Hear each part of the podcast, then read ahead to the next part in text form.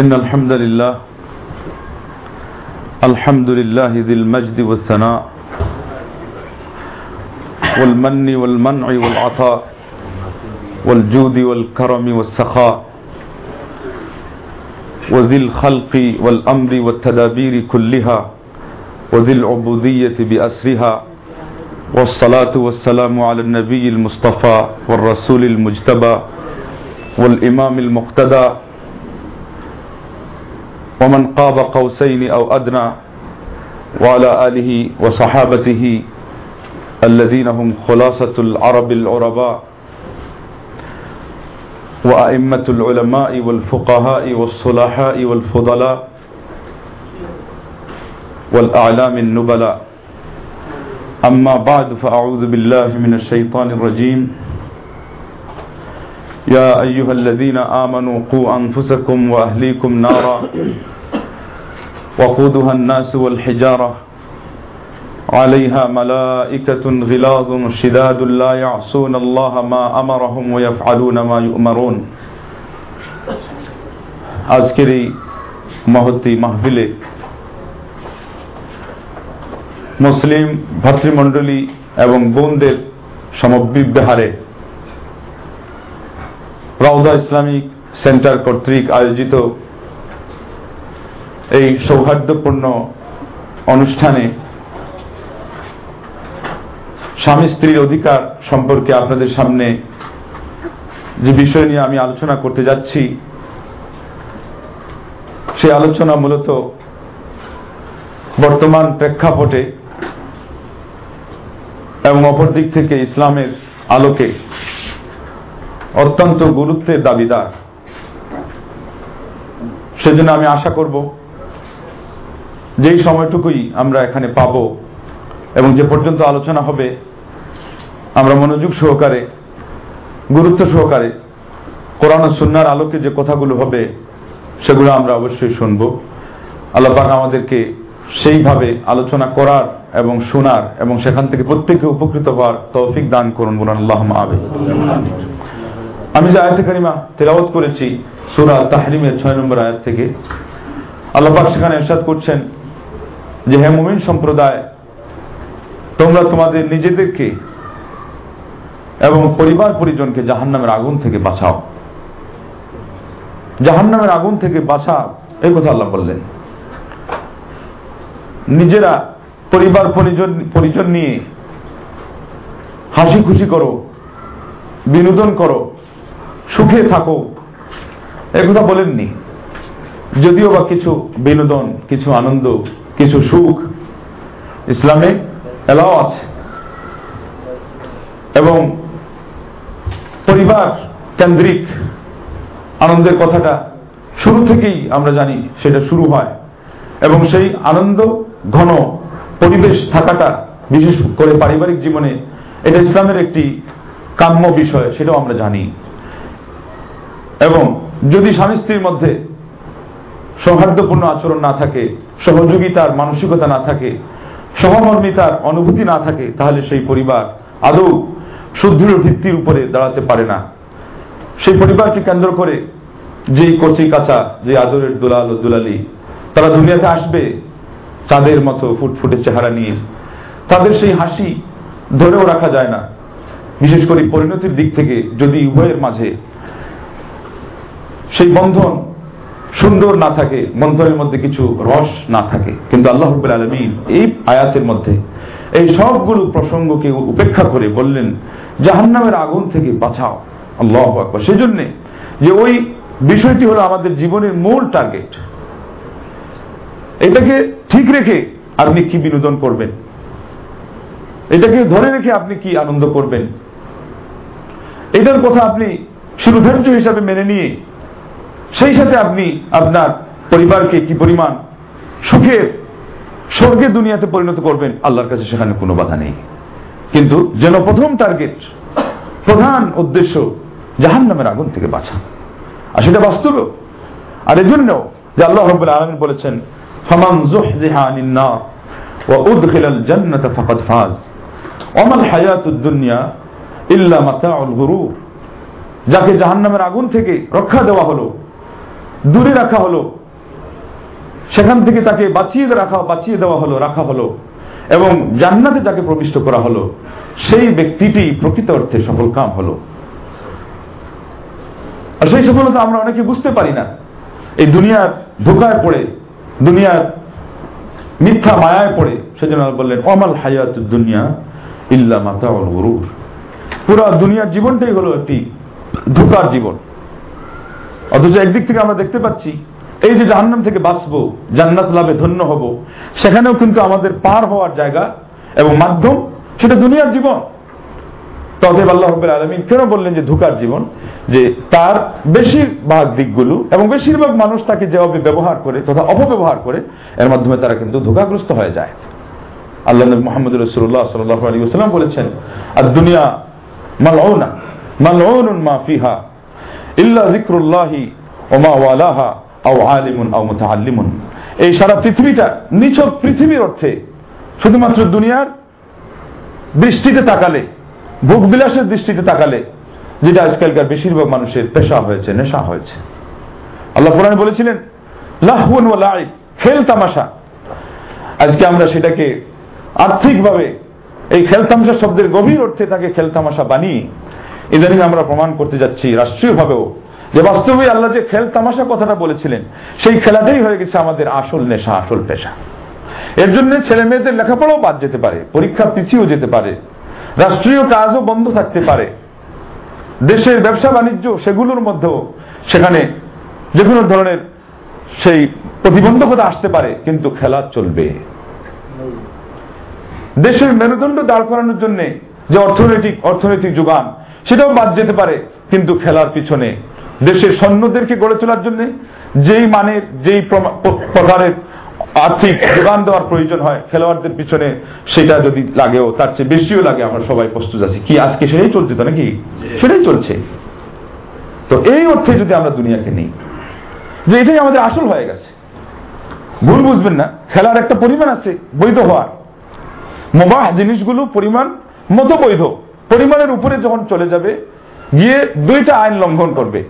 Red সিগন্যালগুলো অতিক্রম করবে। একটা হলো ওয়াজ এবং ফরজ কাজে বাধাগ্রস্ত আপনাকে করবে, অথবা কোনো হারাম কাজে আপনাকে লিপ্ত করবে। এই বৈধ জিনিসটা এবার কি হয়ে গেল? হারামে পরিণত হয়ে গেল। কিন্তু বর্তমান বিশ্বে যেটা হচ্ছে, সেটা তো বেশিরভাগ মানুষের ওই পর্যন্ত সেখানে নিয়ে তাদেরকে পৌঁছাচ্ছে। যে সমর্থনের কারণে জুমার মসজিদে বায়তুল মোকামের জাতীয় মসজিদে কোন ধরনের ঠাসাঠাসি অবস্থাতে ধাক্কাধাক্কিও হয় না। কোনো আহত হওয়ারও কোনো সংবাদ পাওয়া যায় না। কিন্তু স্টেডিয়াম মাঠে এসে আবাহনিয়ার মোহামেডানের নামে মাথাও পর্যন্ত চলে যায়, শির উচ্ছেদ হয়ে যায়।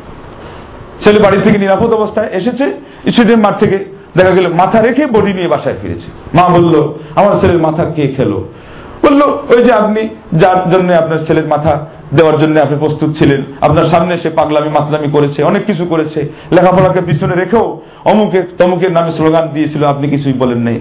জুমার নামাজের জন্য যে পরিমাণ গুরুত্ব দেন নাই, আপনার ছেলে কোন খেলোয়াড়ের সমর্থক সেজে কি পরিমাণ সে ভক্ত, অনুরক্ত সাজবে, এখানে আপনার কোনো পরোয়া ছিল না। এবার ওই খেলোয়াড়গুলোর যে কোনো একটা আপনার ছেলের মাথা খাইয়েছে।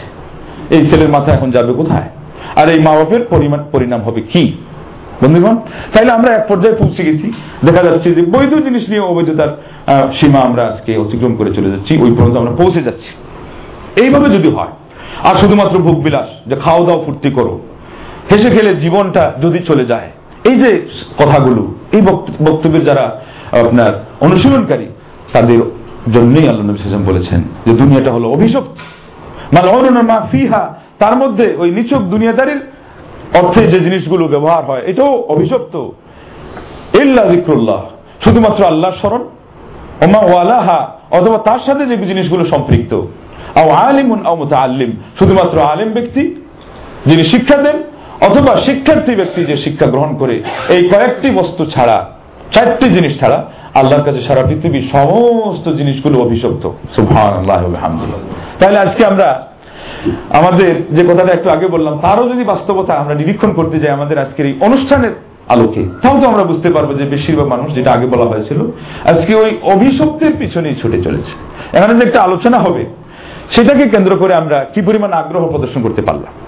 যদি এখানে একটা নিচক খেলার ঘোষণা হতো, আর সেখানে যদি বলা হতো না, দুই দেশে ওখানে ফাটাফাটি হবে, তাহলে কিন্তু মানুষের আর আপনারা মানে সামাল দিতে পারতেন না। লোকেশন আর আপনাদের ক্রকি সঠিক হয়েছে কি বেঠিক, ওটা চিন্তা থাকতো না। দেখতেন যে এখানে ঠাসা ঠাসা মানুষ। কথা কি বাস্তব বলছি না অবাস্তব? আমরা হুজুকে বাঙ্গাল এমনি তো নিজেরা নিজেদেরকেই বলি। তা আজকে আমাদের হুজুকগুলো যাচ্ছে কোন দিকে, সেটা দেখার দরকার। চিন্তা করার দরকার। বিশেষ করে যারা অভিভাবক, আজকে আপনারা শুনবেন আলোচনা, আপনার স্বামী স্ত্রীর অধিকার। স্বামী স্ত্রী বলতে এরা কারা? এরা কিছুদিনের জন্য থাকবে। আনন্দ বিনোদনের দুইজন সদস্য দাম্পত্য জীবন এর সূচনাকারী। একটু পরেই দেখা যায় যে দায়িত্বের ভারে এক একজনের ঘাট ভেঙে যাচ্ছে। আল্লাহ আকবর। প্রমাণ যে এই পৃথিবী নিচক কোনো সুখের জায়গা নয়। এটা আমরা সবাই জানি। কিন্তু মহানবুল আলমিন সুযোগ করে দিয়েছেন যে সূচনা যা, সূচনাটা হোক আনন্দের। সেটা যদি পবিত্রভাবে হয়, দোয়া সহকারে হয়, সুন্নতি তরিকা অনুযায়ী হয়, তাহলে না বরকতের হবে। সূচনা থেকেই না কোনো সুন্নতি তরিকা অনুযায়ী বিয়ের ব্যবস্থা আছে। না কোনো ইসলামী পদ্ধতি অনুযায়ী পাত্র এবং পাত্রী চয়নের কোনো ব্যবস্থা সেখানে ফলো করা হয়। এবং বে ভার বে খরচ যেগুলো হয়, মহরের যে পরিমাণ ঠিক করা হয়, এখানেই যদি দেখা যায় যে আমরা আসলে ইসলামের বিধিনিষেধগুলো ফলো করার মাধ্যমে সেগুলো করছি, তাহলে আমাদের ভিত্তিপ্রস্তর হলো পবিত্র জীবন এর মাধ্যমে এবং সেখানে আমাদের যে সুখটা হবে, সেই সুখ ইনশাল্লাহ দীর্ঘস্থায়ী হবে, এমনকি চিরস্থায়ী হবে।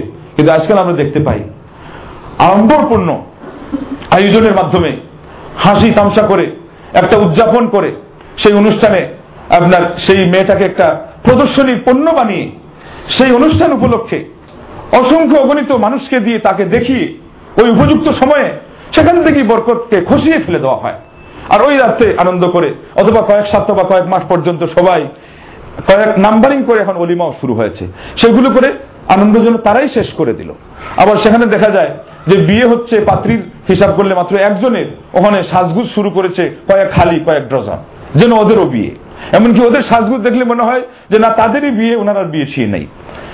পরিস্থিতি আজকে যদি এরকম হয়, তাহলে বরকত থাকবে কোথা থেকে? আল্লাহ নবী মোহাম্মদ রসুল্লাহ বলেছেন, ইন্না আযমান নিকাহি বারাকাতান আইসারুহু মুনা। ওই বিয়েতে বরকত সবচেয়ে বেশি হয়, যেখানে খরচপাতি সবচেয়ে কম হয়। এখন আমাদের প্রেস্টিজ লস হয়ে যায়।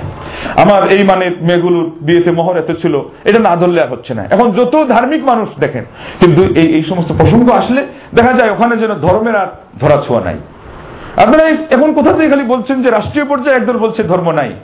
বাস্তবে অসংখ্য অগণিত মুসলমান প্রমাণ করে দেখাচ্ছে যে পারিবারিক জীবনেরও অনেকটা অঙ্গনকে তারা আজকে সেপারেট করে নিয়েছে, যে এখানে ধর্মের কোনো দখল নাই। সেগুলো খতিয়ে দেখলে পাওয়া যাবে।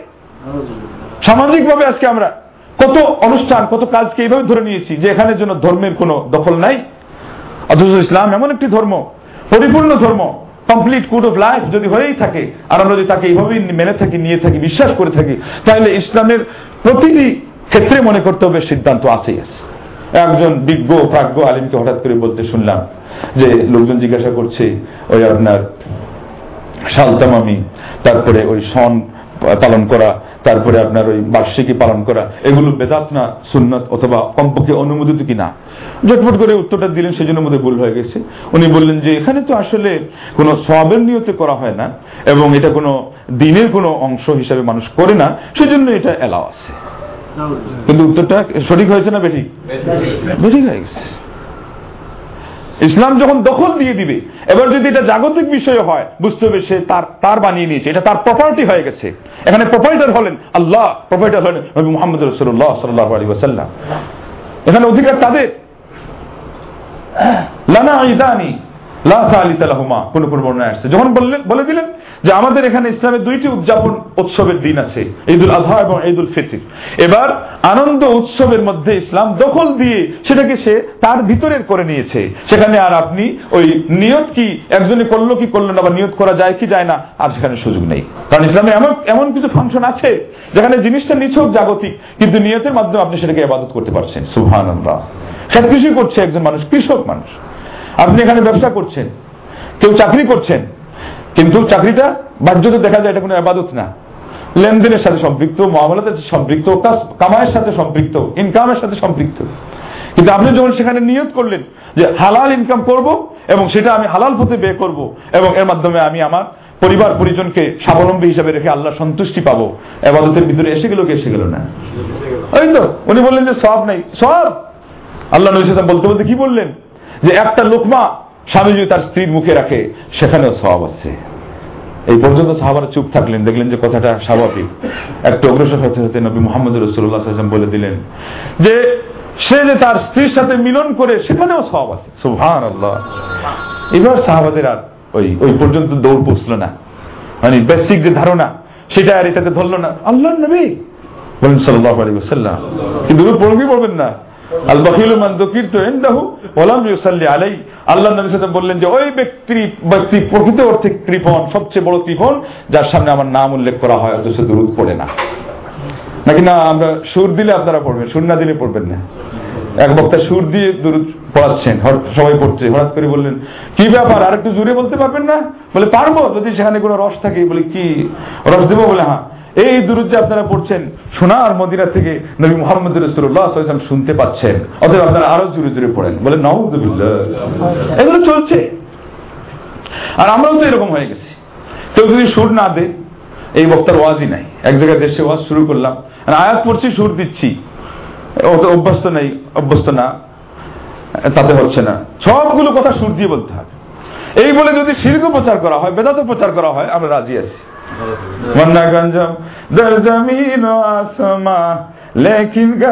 দর কুলুবে আর সবাই সুবহানাল্লাহ বলছে।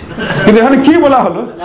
যে আল্লাহ নাকি বলছেন, আমার বান্দারে মন খুলে শোন, কান খুলে শোন, আসমান এবং জমিনের মতো প্রশস্ত এই জায়গায়।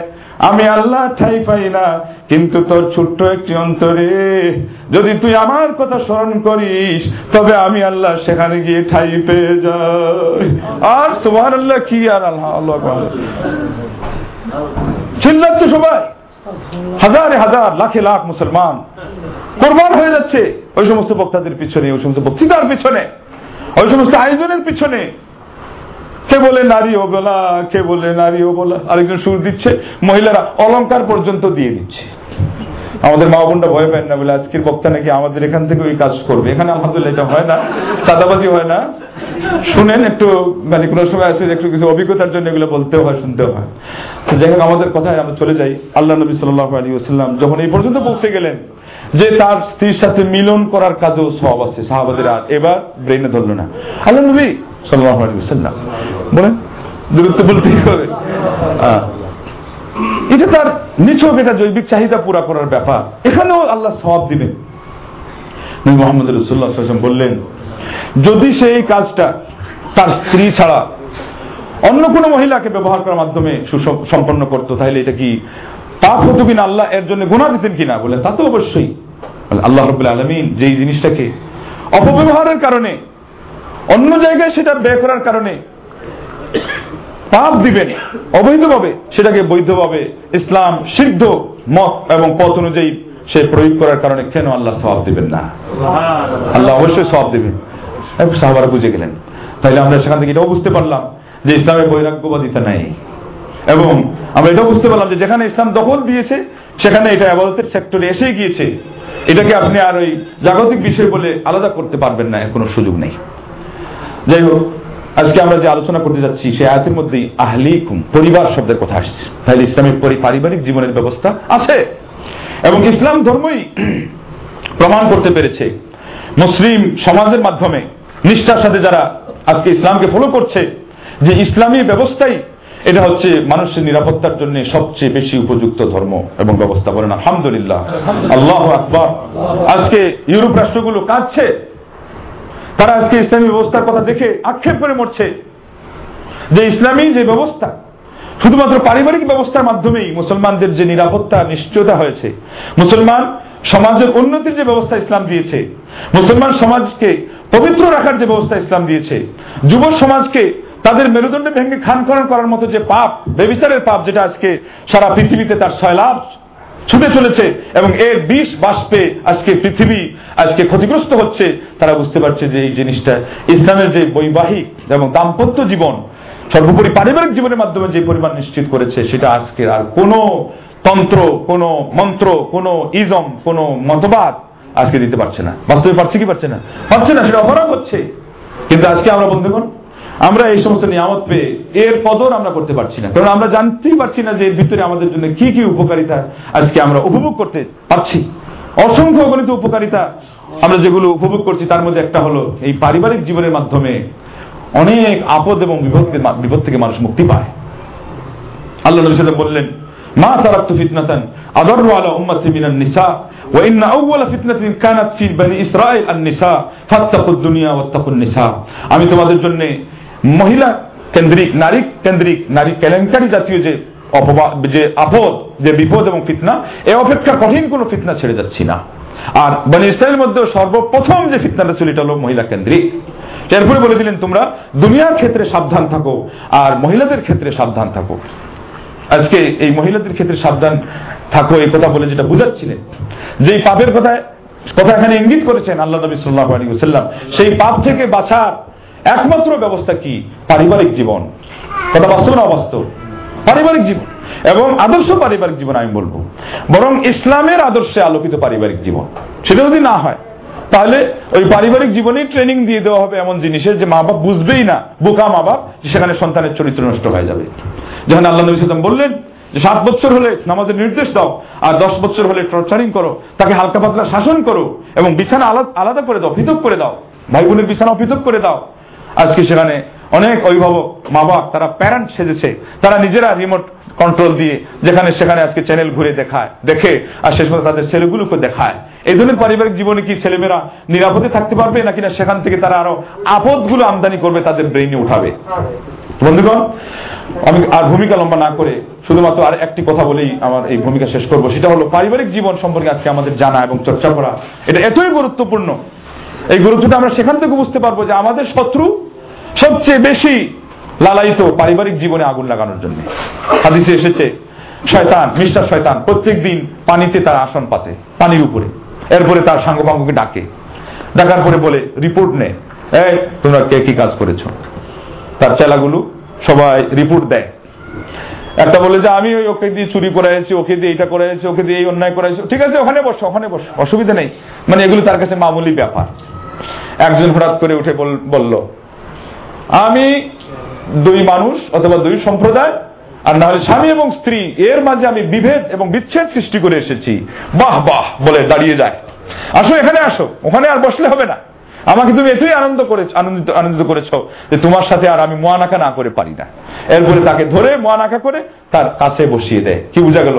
পারিবারিক জীবনকে ধ্বংস করার জন্য আমাদের চরম এবং পরম শত্রু হলো সর্বাপেক্ষা বেশি আগ্রহী লালায়িত তাহলে পরে পারিবারিক জীবনটাকে অটুট রাখা এবং এটাকে সুন্দর রাখা, এর ক্ষেত্রে আমাদের আল্লাহ স্রষ্টা, শয়তানের বিপরীত শক্তি হলেন আল্লাহ। নবী মোহাম্মদ রসুল্লাহ সাল্লাহ আলী সাল্লাম তারা হলেন এই বিষয়ে সবচেয়ে বেশি আগ্রহী যে আমরা যাতে এটাকে অটুট রাখি। ভালোবাসার বন্ধন দিয়ে আমরা এটাকে সুদৃঢ় করে রাখি, এই ক্ষেত্রে দেখা গেল আল্লাহর সন্তুষ্টি সবচেয়ে বেশি। অতএব আমরা এই পারিবারিক জীবন নিয়ে আলোচনা করব শুনব এবং আমরা লিখব এবং সর্বোপরি আমরা এটার উপর আমল করে আমরা পৃথিবীকে দেখাবো যে না, ইসলামের পারিবারিক জীবন ব্যবস্থা এরকম। সেটা দেখে তারা তারা মানে আক্ষেপ করতে থাকবে। তারা শেষ পর্যন্ত ইসলামের সুশীতল ছায়া তুলে আসার জন্য আপনার প্রস্তুতি নিবে এবং নিচ্ছেও। নিচ্ছেও। আপনারা শুনে খুশি হবেন যে ইদানিং ওই যে টুইন টাওয়ার যে টুইন টাওয়ার যে ঘটনা ঘটলো, দুর্ঘটনা এরপর থেকে আপনার ইউরোপ রাষ্ট্রে মুসলমান হওয়ার সংখ্যা বৃদ্ধি পেয়েছে এবং সবচেয়ে বেশি বৃদ্ধি পেয়েছে মহিলাদের পক্ষ থেকে ইসলাম গ্রহণ করা। কারণ তারা দেখেছে যে নবী মোহাম্মদ রসুল্লাহাম মহিলাদের অধিকার সবচেয়ে বেশি নিশ্চিত করেছেন। পৃথিবীর কোনো আদর্শ, কোনো স্লোগান সেই পরিমাণ নিশ্চিত করতে পারেনি। আর আজকেও আমাদের সমাজে আওয়াজ তোলা হচ্ছে, সমান অধিকার। আরে লজ্জা লাগে না সমান অধিকারের কথা বলতে। আমি একবার বলেছিলাম। যদি সমান অধিকারের কথা বলা হয় তাহলে এর আগে ওই যে মোষ দাড়িগুলো পুরুষদের মুখে গজিয়েছে এরা এত কষ্ট করে যারা এগুলো রাখতে চায় না সারাদিন প্রত্যেক দিন সেভ করে কত টাকা খরচ করে মহিলাদেরকেও আগে সেই ব্যবস্থা করে দেওয়া হোক হরমোন পাল্টিয়ে দেওয়া হোক হরমোনের মধ্যেও আজকে একটা সমান সমমান একটা সৃষ্টি করা হোক। কি পারবে সারা পৃথিবীর সমস্ত মানুষ? আর আপনি সমান ব্যবস্থা করে দিবেন। একটা পুরুষ এক দেশ থেকে আরেক দেশে চলে যাবে রাষ্ট্রের আপনার সীমান্ত পার হয়ে। তার জানের উপর নিরাপত্তা থাকলে, নিরাপত্তার ভয় থাকলেও, সম্ভ্রম মানের উপর নিরাপত্তা থাকবে না। কিন্তু একটা মহিলাকে আপনি আর কিছু নয়, ঢাকা শহরের এক পার্শ্ব থেকে আরেক পার্শ্বে নয়, মাঝখানে তাকে একা ছেড়ে দেন। সাজগুজ করে, বিশেষ করে আজকাল তো বুরকাও শেষ করে দেওয়া হয়েছে, পর্দাও শেষ করে দেওয়া হয়েছে। একা। যদি কেউ বুঝতে পারে যে এই মেয়েটা একা, তার কোনো সাঙ্গপাঙ্গ নাই, তার সঙ্গ নাই, এই মেয়ের সবচেয়ে বেশি হুমকি কিসের উপরে? তার মানের উপরে, তার সম্ভ্রমের উপরে। কথা বাস্তব না অবাস্তব? আর যদি এটা অস্বীকার করেন, তাহলে খোঁজ নিয়ে দেখুন। আমরা কোনো একটা সময়ের কথা বলব না, এই সময়ে কি হয়েছে, এই সময়ে কি হয়েছে।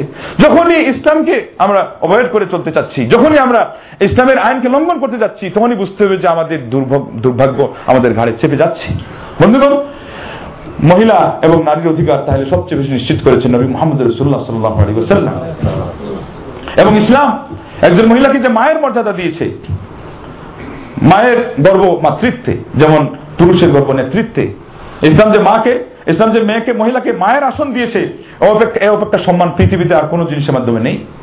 সারা পৃথিবীকে যদি এক হাতে পরিচালনা করার মতো কোন রাষ্ট্রনায়ক জন্ম নেয়, তাইলে তার কাছে তার মা হলো তার সরকার, তার রাজা, তার বাপ হলো তার সরকার, তার রাজা। বলেন সুহান আল্লাহ সারা পৃথিবীর সরকারকেও তার মান সম্মান করে যেতে হবে, কি হবে না? কি পরিমাণ সম্মান? ওখাদা আল্লাহর পরে পরে আর আল্লাহ নবী সাল্লাম যদি বেঁচে থাকতেন তাইলে তিনি সেটা পেতেন সরাসরি। এখন তার আদর্শ পাবে, কিন্তু সরাসরি কোনো ব্যক্তি হিসাবে পাবে কে? পাবে আল্লাহর পরে পরে সম্মান আপনার পিতা, পাবে আপনার মাথা কিন্তু আজকে মুসলমান সমাজ যে কতভাবে বিপদগ্রস্ত হচ্ছে, তার মধ্যে একটা হলো, হিন্দুরা মাকে নিয়ে শেষ হয়েছে। এই মা, ওই মা, গঙ্গা মা, চঙ্গা মা। মুসলমানরা এই বাবা, ওই বাবা, সেই বাবা। অখিল বাবা, আর এরপরে বাবা রে বাবা খাজারে বাবা। হায় হায় হায় হায়। এই বাবার পিছনে আজকে ইমান শেষ করে দিচ্ছে। জানে না কার মর্যাদা কি? কাকে বাবা বলা হয়, বলা যায়। বন্ধুগণ, এই সবগুলো হচ্ছে এই জন্যে যে আজকে আমরা নিজেদের যে ধর্ম, এটার কথা আমরা এমনভাবে যে কবি বলেছেন, কাল ইসিফিল বাইদা ইয়াকতুলুহা ওয়াল ফাওকা মাহমুলু। ওই উটের মতো যে উটের কুজে এক সপ্তাহ ব্যাপী পানি পান করে, মরুভূমি, সেই ধাঁধা মরুভূমিতে তৃষ্ণার্থ অবস্থায় সে তার কুজ থেকে পানি নিয়ে বেঁচে থাকতে পারে। কিন্তু ওই ওখান থেকে পানি সরবরাহ না করতে পেরে যে উট মরুভূমিতে মাঠে মারা যায়, আজকের সমাজের মুসলমানদের সেই অবস্থা হয়েছে। ইসলামের সেই সুন্দর আদর্শ এবং কোরআন সুন্নার সেই আপনার সারা পৃথিবীকে যে আদর্শ আপনার দিয়ে সে তাদেরকে ব্যবস্থা দিতে পারে, সবাইকে খাই দিতে পারে, তার শোষিত ছায়াতলে আশ্রয় দিতে পারে, সেই আদর্শটা আমরা আমাদের হাতে মুঠোয় রেখে আজকে আমরা হাহুতাশ করছি, হাহাকার করছি। কেউ এই আদর্শের দিকে, কেউ ও কেউ ওই আদর্শের দিকে, কেউ এই রাষ্ট্রের দিকে, কেউ রাষ্ট্রের দিকে তাকিয়ে আজকে আমরা মরছি। কি মরছি কি মরছি না? এমনকি মুসলমান একজন মহিলার মুখে আজকে এই কথা বলতে লজ্জাও পাচ্ছে না। যে সে বলছে যে আল্লাহ নবী সালামের জীবনে আদর্শ আছে ঠিকই, কিন্তু গৌতম বুদ্ধের আদর্শের মধ্যে আরও সুখটা এবং আরও উন্নতিটা ত্বরান্বিত। বলে নওয়াজুবিল্লাহ বলেন, ইন্না এটা কি একজন মুসলিম মহিলার কথা হতে পারে। কোন সময় হয়? যখন আমরা আসলে ইসলামের আসল খবর জানি না। আমাদের ইসলাম সম্পর্কে আমরা চর্চা করি না। তো আসুন প্রথম যে কথাটা আমরা বলব যে আল্লাহ রবুল আলম আমাদেরকে বললেন যে আমরা আমাদেরকে পরিবার পরিজন জাহান নামের আগুন থেকে বাঁচাবো। আল্লাহ। এই সব কথাগুলো যেগুলো শেষে বলা হবে এটা জাহান্নামের আগুন থেকে বাঁচানোর উদ্দেশ্য হবে। যেহেতু ইসলামটা আমাদের জন্য এসেছেই দুনিয়াতেও সুখ শান্তি দেওয়ার জন্য আখড়াতেও সুখ শান্তি দেওয়ার জন্য। এবং বিপদ আপদ তারপরে যত ধরনের গ্লানি যত ধরনের অবক্ষয় যত ধরনের আপনার বিপর্যয়, ফিতনা, ফাসাদ এবং অভাব, সেটা থেকেও বাঁচার জন্য ইসলাম এসেছে। এই জন্য পারিবারিক জীবনের ক্ষেত্রে আমরা সর্বপ্রথম যখন আমাদের হেডিংয়ে দেখেছি যে স্বামী স্ত্রীর অধিকার এই কথা আলোচনা করতে গেলে সর্বপ্রথম আমরা যেটা বলব, সেটা হলো যে অধিকারগুলো ভাগ করা আছে। কিছু আছে স্বামীর অধিকার পাবেন স্ত্রীর পক্ষ থেকে তিনি। কিছু আছে স্ত্রীর অধিকার, উনি পাবেন স্বামীর পক্ষ থেকে। কিছু অধিকার আছে, উভয়ের মাঝে আবার সেটা হলো অংশীদার, যে দুইজনেই এই অধিকারে তারা অংশ নেবেন। এবং এর মাধ্যমে এই জিনিসগুলো তারা আদায় করবেন, তাদের পরিবার, এর ফলে কি হবে? সুখের পরিবারে পরিণত হবে। প্রথম অধিকার যেটা আমি এখন পরে বলব, বরং বলব যে স্ত্রীর অধিকার। যেহেতু বিবাহের যে এর মাধ্যমে এই যে জীবনটা শুরু হবে, এখানে আল্লাহ রবুল আলমিন দেখা যাচ্ছে পাওনার দিকটা দিয়ে দিয়েছেন স্ত্রীর দিকে। বলেন সুহান আল্লাহ আরে সমান কোথায়? এখানে তো আমাদের মা বোনেরা আগে বেশি পেয়ে গেল। সর্বপ্রথম বিয়ে করতে গেলে যেখান থেকে কিছু সরবরাহ হবে যারা আসবে সেটা হলো স্বামীর পক্ষ। আর যিনি পাবেন যেখানে গিয়ে জমা হবে সেটা হবে স্ত্রীর পক্ষ মহিলা এবং নারীর পক্ষ বলেন সুভান আল্লাহ ও নারীর অধিকারের ধ্বজাদাররা আজকে নারীর অধিকারের কথা বলে নেকড়ে বাঘ সেজে তাদেরকে মাঠে বের করে যারা তাদের সেই মান সম্মান লুট করতে চাও। তোমরা কান খাড়া করে শোনো যে তোমাদের দেওয়া লাগবে না।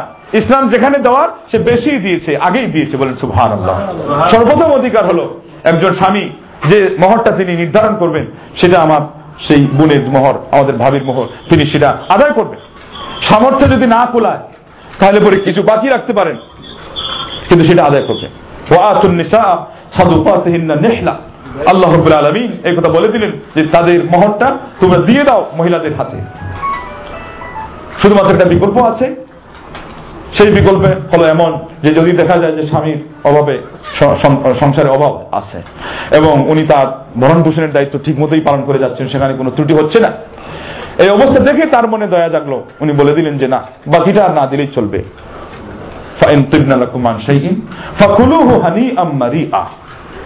যদি তারা কোনো একটা অংশ ভালো মনে ছাড় দিয়ে দে, ছেড়ে দে, তাইলে এটা ভালোভাবে চাবাও এবং ভালোভাবে হজমও করো। সুহান আল্লাহ খাইতেও মজা করে, খাও। হজম করে মজা করে। চিন্তা যেন না থাকে দুশ্চিন্তা যেন না থাকে হ্যাঁ হ্যাঁ আমার স্ত্রীর মোহর খেয়ে ফেললাম। কেন? সে খুশি মনে সে ছাড় দিয়েছে। বলে সুবহান কিন্তু খুশি মনে যদি ছাড় না দেয়, পেট কামড়ায়। পেটে কামড় শুরু হয়েছে। এরপরে বলে, প্রথম কথা, এই, ওরে ডাক দেবে মোহরটা যেন মাপ দিয়ে দে। এই পেট কামড়াটা কি পেটের কামড়া না মোহরের কামড়? মোহরের কামড়। তিমনা এরকম হয় নাই। অন্ত পরিষ্কার হয় নাই। ওই বেচারিকে ঠেকায় ফেলে দিয়ে মানুষের সামনে চক্ষু লজ্জায় হলে যাতে মাপ দেয় এই জন্য বুদ্ধি এটেছে, মহর মাপ নেওয়ার জন্য বলে নজবিল্লাহ তাইলে সে পরিচ্ছন্ন অন্তরে মাপ না দেওয়া পর্যন্ত এটা তার একশো একশো ন্যায্য পাওনা, তার অধিকার। এটা আপনি এইভাবে করে ছলে বলে, কোলে কৌশলে কখনো সেটা খেতে পারেন না। ওখানে যেমন আল্লাহ বলেন হানি আম বারিয়া। সে খুশি মনে দিয়েছে, আপনি খুশি মনে খান এবং খাওয়ার পরেও সুখে থাকেন। কিন্তু এর অর্থ হলো, সে যদি খুশি মনে মাপ না দেয় আপনার এই জিনিসটা গ্রহণ করাটাও আপনার জন্য সুখে না হয় এবং গ্রহণ করার পরেও যেন আপনি সুখ না পান। যেহেতু আপনি একজন ইমানদার, আপনি কীভাবে আপনার স্ত্রীর অধিকারটা হরণ করে ফেললেন? সারা পৃথিবীর মধ্যে মাঝে একদিক থেকে আপনার সবচেয়ে বড় যে বেচারে আপন। তার সবকিছু লুটে দিয়েছে আপনার উদ্দেশ্যে। সবচেয়ে বড় সম্পদ একজন মহিলার কি? সতীত্ব।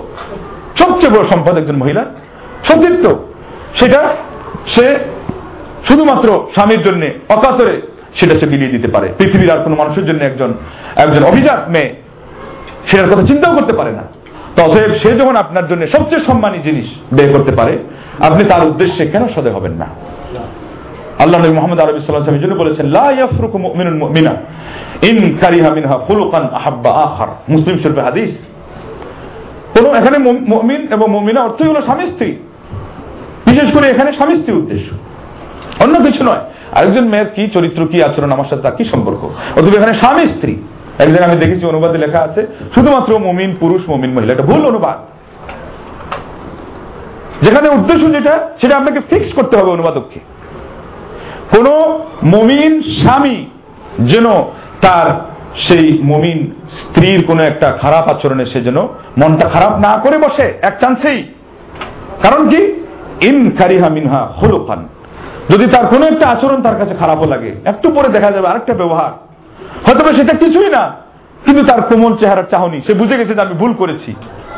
স্বামীর প্রতি কিছু বলতে পারছে না কিন্তু চেহারাটা এমন ভাবে পরে নিয়েছে ভান করেছে যে তার দয়া আসতে বাধ্য।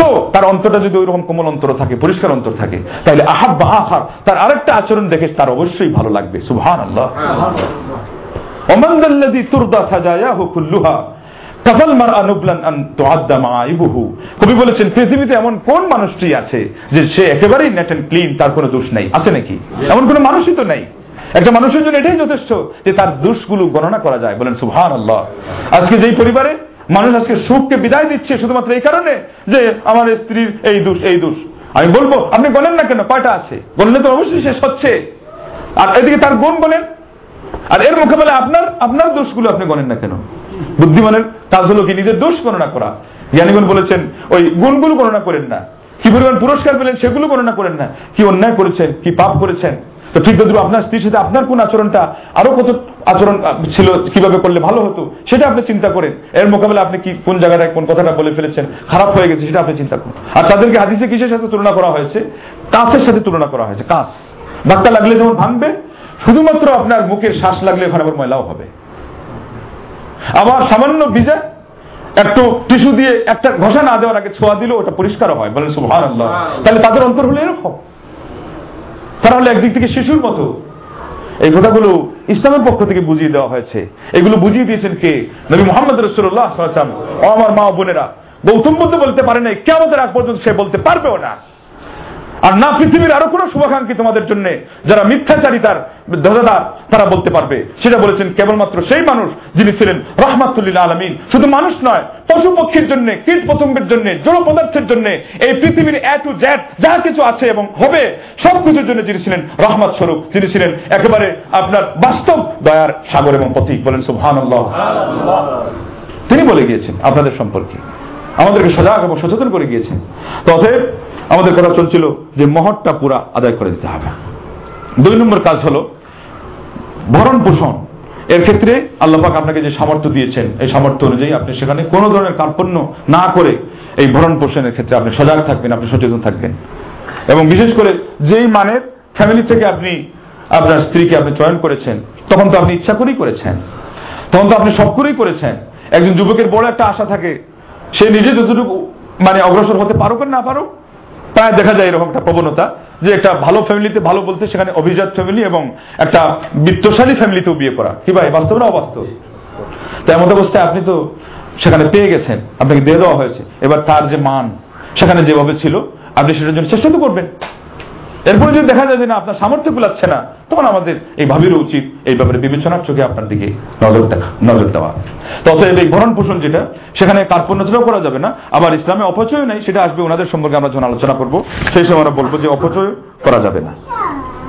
ততএব এই ভরণ পোষণ এবং বিশেষ করে বিবাহের ক্ষেত্রে আল্লাহ নবী সালামে আরেকটা পয়েন্ট উল্লেখ করেছেন যে জৈবিক চাহিদা, স্বামী স্ত্রীর দাম্পত্য জীবনের জন্য, সেটার প্রতি আমাদেরকে নজর রাখতে হবে। বিশেষ করে আজকে আমরা এই প্রবাস জীবনে অনেক ভাইকে দেখতে পাই, যে তারা ফ্যামিলি আনার কোন সুযোগ থাকলেও এবিলিটি থাকলেও তারা সেটার জন্য চিন্তাও করেন না, কেউ তার পণ্যতা করেন, কারও হয়তো কোম্পানির পক্ষ থেকে অনুমতি পাওয়া যায় না। কিন্তু আর একটা বড় কথা হলো, তাহলে আপনার ছুটি যেটা আছে, যেই যেই সময় অতিবাহিত হলে আপনার ছুটি পাচ্ছেন, সেটাকে আপনি আগ্রহ সহকারে সেটা গ্রহণ করছেন? অনেক জায়গায় দেখা যায় চার বছর হয়ে গেছে ছয় বছর আট দশ বছর হয়ে গেছে একটা লোককে পাওয়া গেছে, সে দেশে যায় না। ওই বিয়ে করে চলে আসছে। এবং কোন কোন ফ্যামিলিতে এমনও আছে, পরিস্থিতি এমন যে ওই ভাবি দুই বছরের জন্য উনি দিতে রাজি না আপনাকে, তাহলে পরে আপনার জন্য এই বিদেশ করা, প্রবাস করা, এটা আপনার জন্য বৈধ নয়। বলেন সুহান আল্লাহ তাহলে ইসলাম কি পরিমাণ নারী অধিকার দিয়েছে? আছে কোন পৃথিবীর কোন আইন যে পরিমাণ এই ক্ষেত্রে সচেতনতা দেখিয়েছে? দেখায় নাই, দেখাতে পারবেও না।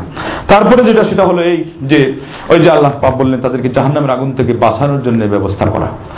উনি যখন তার বাপের বাড়িতে ছিল, তখন তার অভিভাবক ছিলেন তার পিতামাতা। কিন্তু যখন আপনার বাড়িতে এসেছেন, এখন তার অভিভাবক হলেন আপনি। আর রেজাল কৌমনা আল্লাহ নিসা পুরুষরা যে মহিলাদের উপর কর্তৃত্বশীল, এটা আল্লাহ বলেছেন, আল্লাহ দিয়েছেন, আমার মা বোনদেরকে সেটা আপনার হতে হবে মেনে নিতে হবে, এটা তাদের পক্ষ থেকে আল্লাহর দাবি, ইসলামের দাবি। কিন্তু আমাদের আদর্শ কর্তৃত্বের মাধ্যমে, নেতৃত্বের মাধ্যমে তাদের তার থেকে সেই শ্রদ্ধা কুড়িয়েও নিতে হবে। আপনি তাকে জাহান্নামের আগুন থেকে বাঁচানোর ব্যবস্থা করে তাকে আদর্শ যে শিক্ষাটা সে এখন পর্যন্ত হয়তো পায় নাই। বেশিরভাগ দেখা যায় যে আজকাল আপনার মহিলারা ওই স্কুল কলেজে পড়ছে। এখন আপনি চাচ্ছেন যে তাকে ওই ধার্মিক পরিবেশে তাকে গড়ে তুলবেন, ওই সাথে তাকে আপনি গড়ে তুলবেন। এখন তাহলে তার ধর্মীয় সম্বল সেখানে নাই, পুঁজি সেখানে ছিল না ধর্ম শিক্ষাটা ছিল আপেক্ষিক। তারপরে ওখানে ভুল শুদ্ধে ভরপুর ওই সপ্তম শ্রেণির আমার একটা ভাগ্নির বই হঠাৎ করে চোখে পড়ল, পড়তে লাগছি। তো দেখছি যে কবর জিয়ারতের আদব লেখা হয়েছে যে, কিবলাকে পিছনে দিয়ে কবর জিয়ারত করো। এ কোন আদব? কিবলাকে পিছনে দিয়ে কবর জিয়ারত করতে হবে। তো যাই হোক, যেটাই আছে সেখানে দেখা যাবে কত আপদ, বিপদ, কত ভুল নামাজের ক্ষেত্রে দেখেন। কত নিয়ত করো গদবাদার নিয়ত মুখস্থ করো, তারপরে আরও সমস্যা, বিভিন্ন ধরনের। তো সেগুলো আপনাকে শিক্ষাও দিতে হবে। সহযোগিতা করতে হবে। তা না হলে আলিমগুন বলেছেন তার নিরাপদ পরিবেশ সৃষ্টি করে দিতে হবে।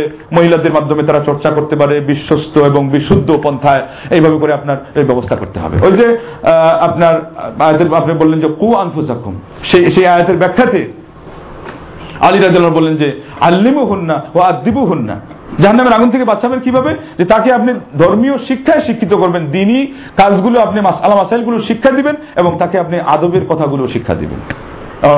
মহিলারা হয়তো রাগ করতে পারেন। উনি আমাকে আদব শিখাবে, আমি কি আগে আদব শিখিনি? আদব শিখা এমন একটা জিনিস যেটা জীবনের শেষ পর্যন্ত শিকার ব্যাপার এবং আমাদেরও শিকার কথা আছে, অতএব আপনারা রাগ করবেন না এখানে। এটা জীবনে আদব বলতে শিষ্টাচারিতা, সৌন্দর্যতা এবং আপনার জীবনকে আরও ইম্প্রুভ করা, আরও উন্নত করা, এটা সুযোগ একজন মানুষের জীবনের শেষ পর্যন্ত আছে। ইমাম আহমদুল হামদুল রাহিমাহুল্লাহ মতো মানুষ বলেছেন, মিনাল মাহবারাতি ইলাল মাকবারা। মানুষের শিক্ষার মেয়াদ, সেটা হচ্ছে আপনার দুলনা থেকে কবর পর্যন্ত। অনেকে এটা হাদিস উল্লেখ করেন, এটা হাদিস হিসাবে বিশুদ্ধ নয় মিথ্যা। কিন্তু এটা ইমাম আহমদিন হাম্বুল রাহিমাহুল্লাহ কথা। অতএব এটা বাস্তব কথা যে মানুষের শিক্ষা আছে, এটাকে একটু মানে ব্যাপকতা দেওয়ার জন্য, গুরুত্ব দেওয়ার জন্য বলা হয়েছে। তা না হলে আপনার দুলনা থেকে আবার মানুষ কি শিক্ষা করে? ওখানে তো তার শক্তিই নেই। মানে গুরুত্ব দেওয়ার জন্য বলা হয়েছে।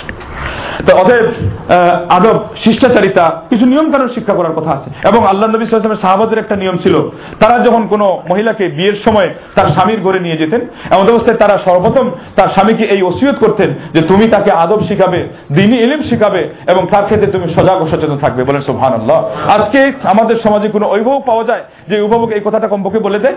না, অভিভাবক বলে, না যারা সহযোগী তারা বলে। না যাকে ওই যে উকিল আব্বা বলে, সারা জীবনের জন্য ওই মেয়ের জন্য পর্দা এর আয়াতগুলো রহিত করে রেখেছেন। সেই উকিল আব্বা আসলেই তার পায়ে পড়ে কদম বুঝিয়ে করতে হয়। তার জন্য যা না করা নিজের বাপের জন্য প্রয়োজন মনে করে। আপনার ফর্মালিটি রক্ষা করতে গেলে সেইগুলো করে সেই উকিল আব্বা বলে। কেউ তো বলে না। এটা বিপদ। উচিত ছিল কমপক্ষে এটা বলা যে, বাবা, বয়স কম, তারপরে পরিবেশ আমাদেরকে অনেক জিনিস শিক্ষাও দিতে দেয় নাই, আমরাও সেগুলো করি নাই। তো তুমি একটু বুদ্ধি শুদ্ধির মাধ্যমে আল্লাহ তোমাকে বুদ্ধি দিয়েছেন, জ্ঞান দিয়েছেন আমার মেয়েটাকে গড়ে নিবে।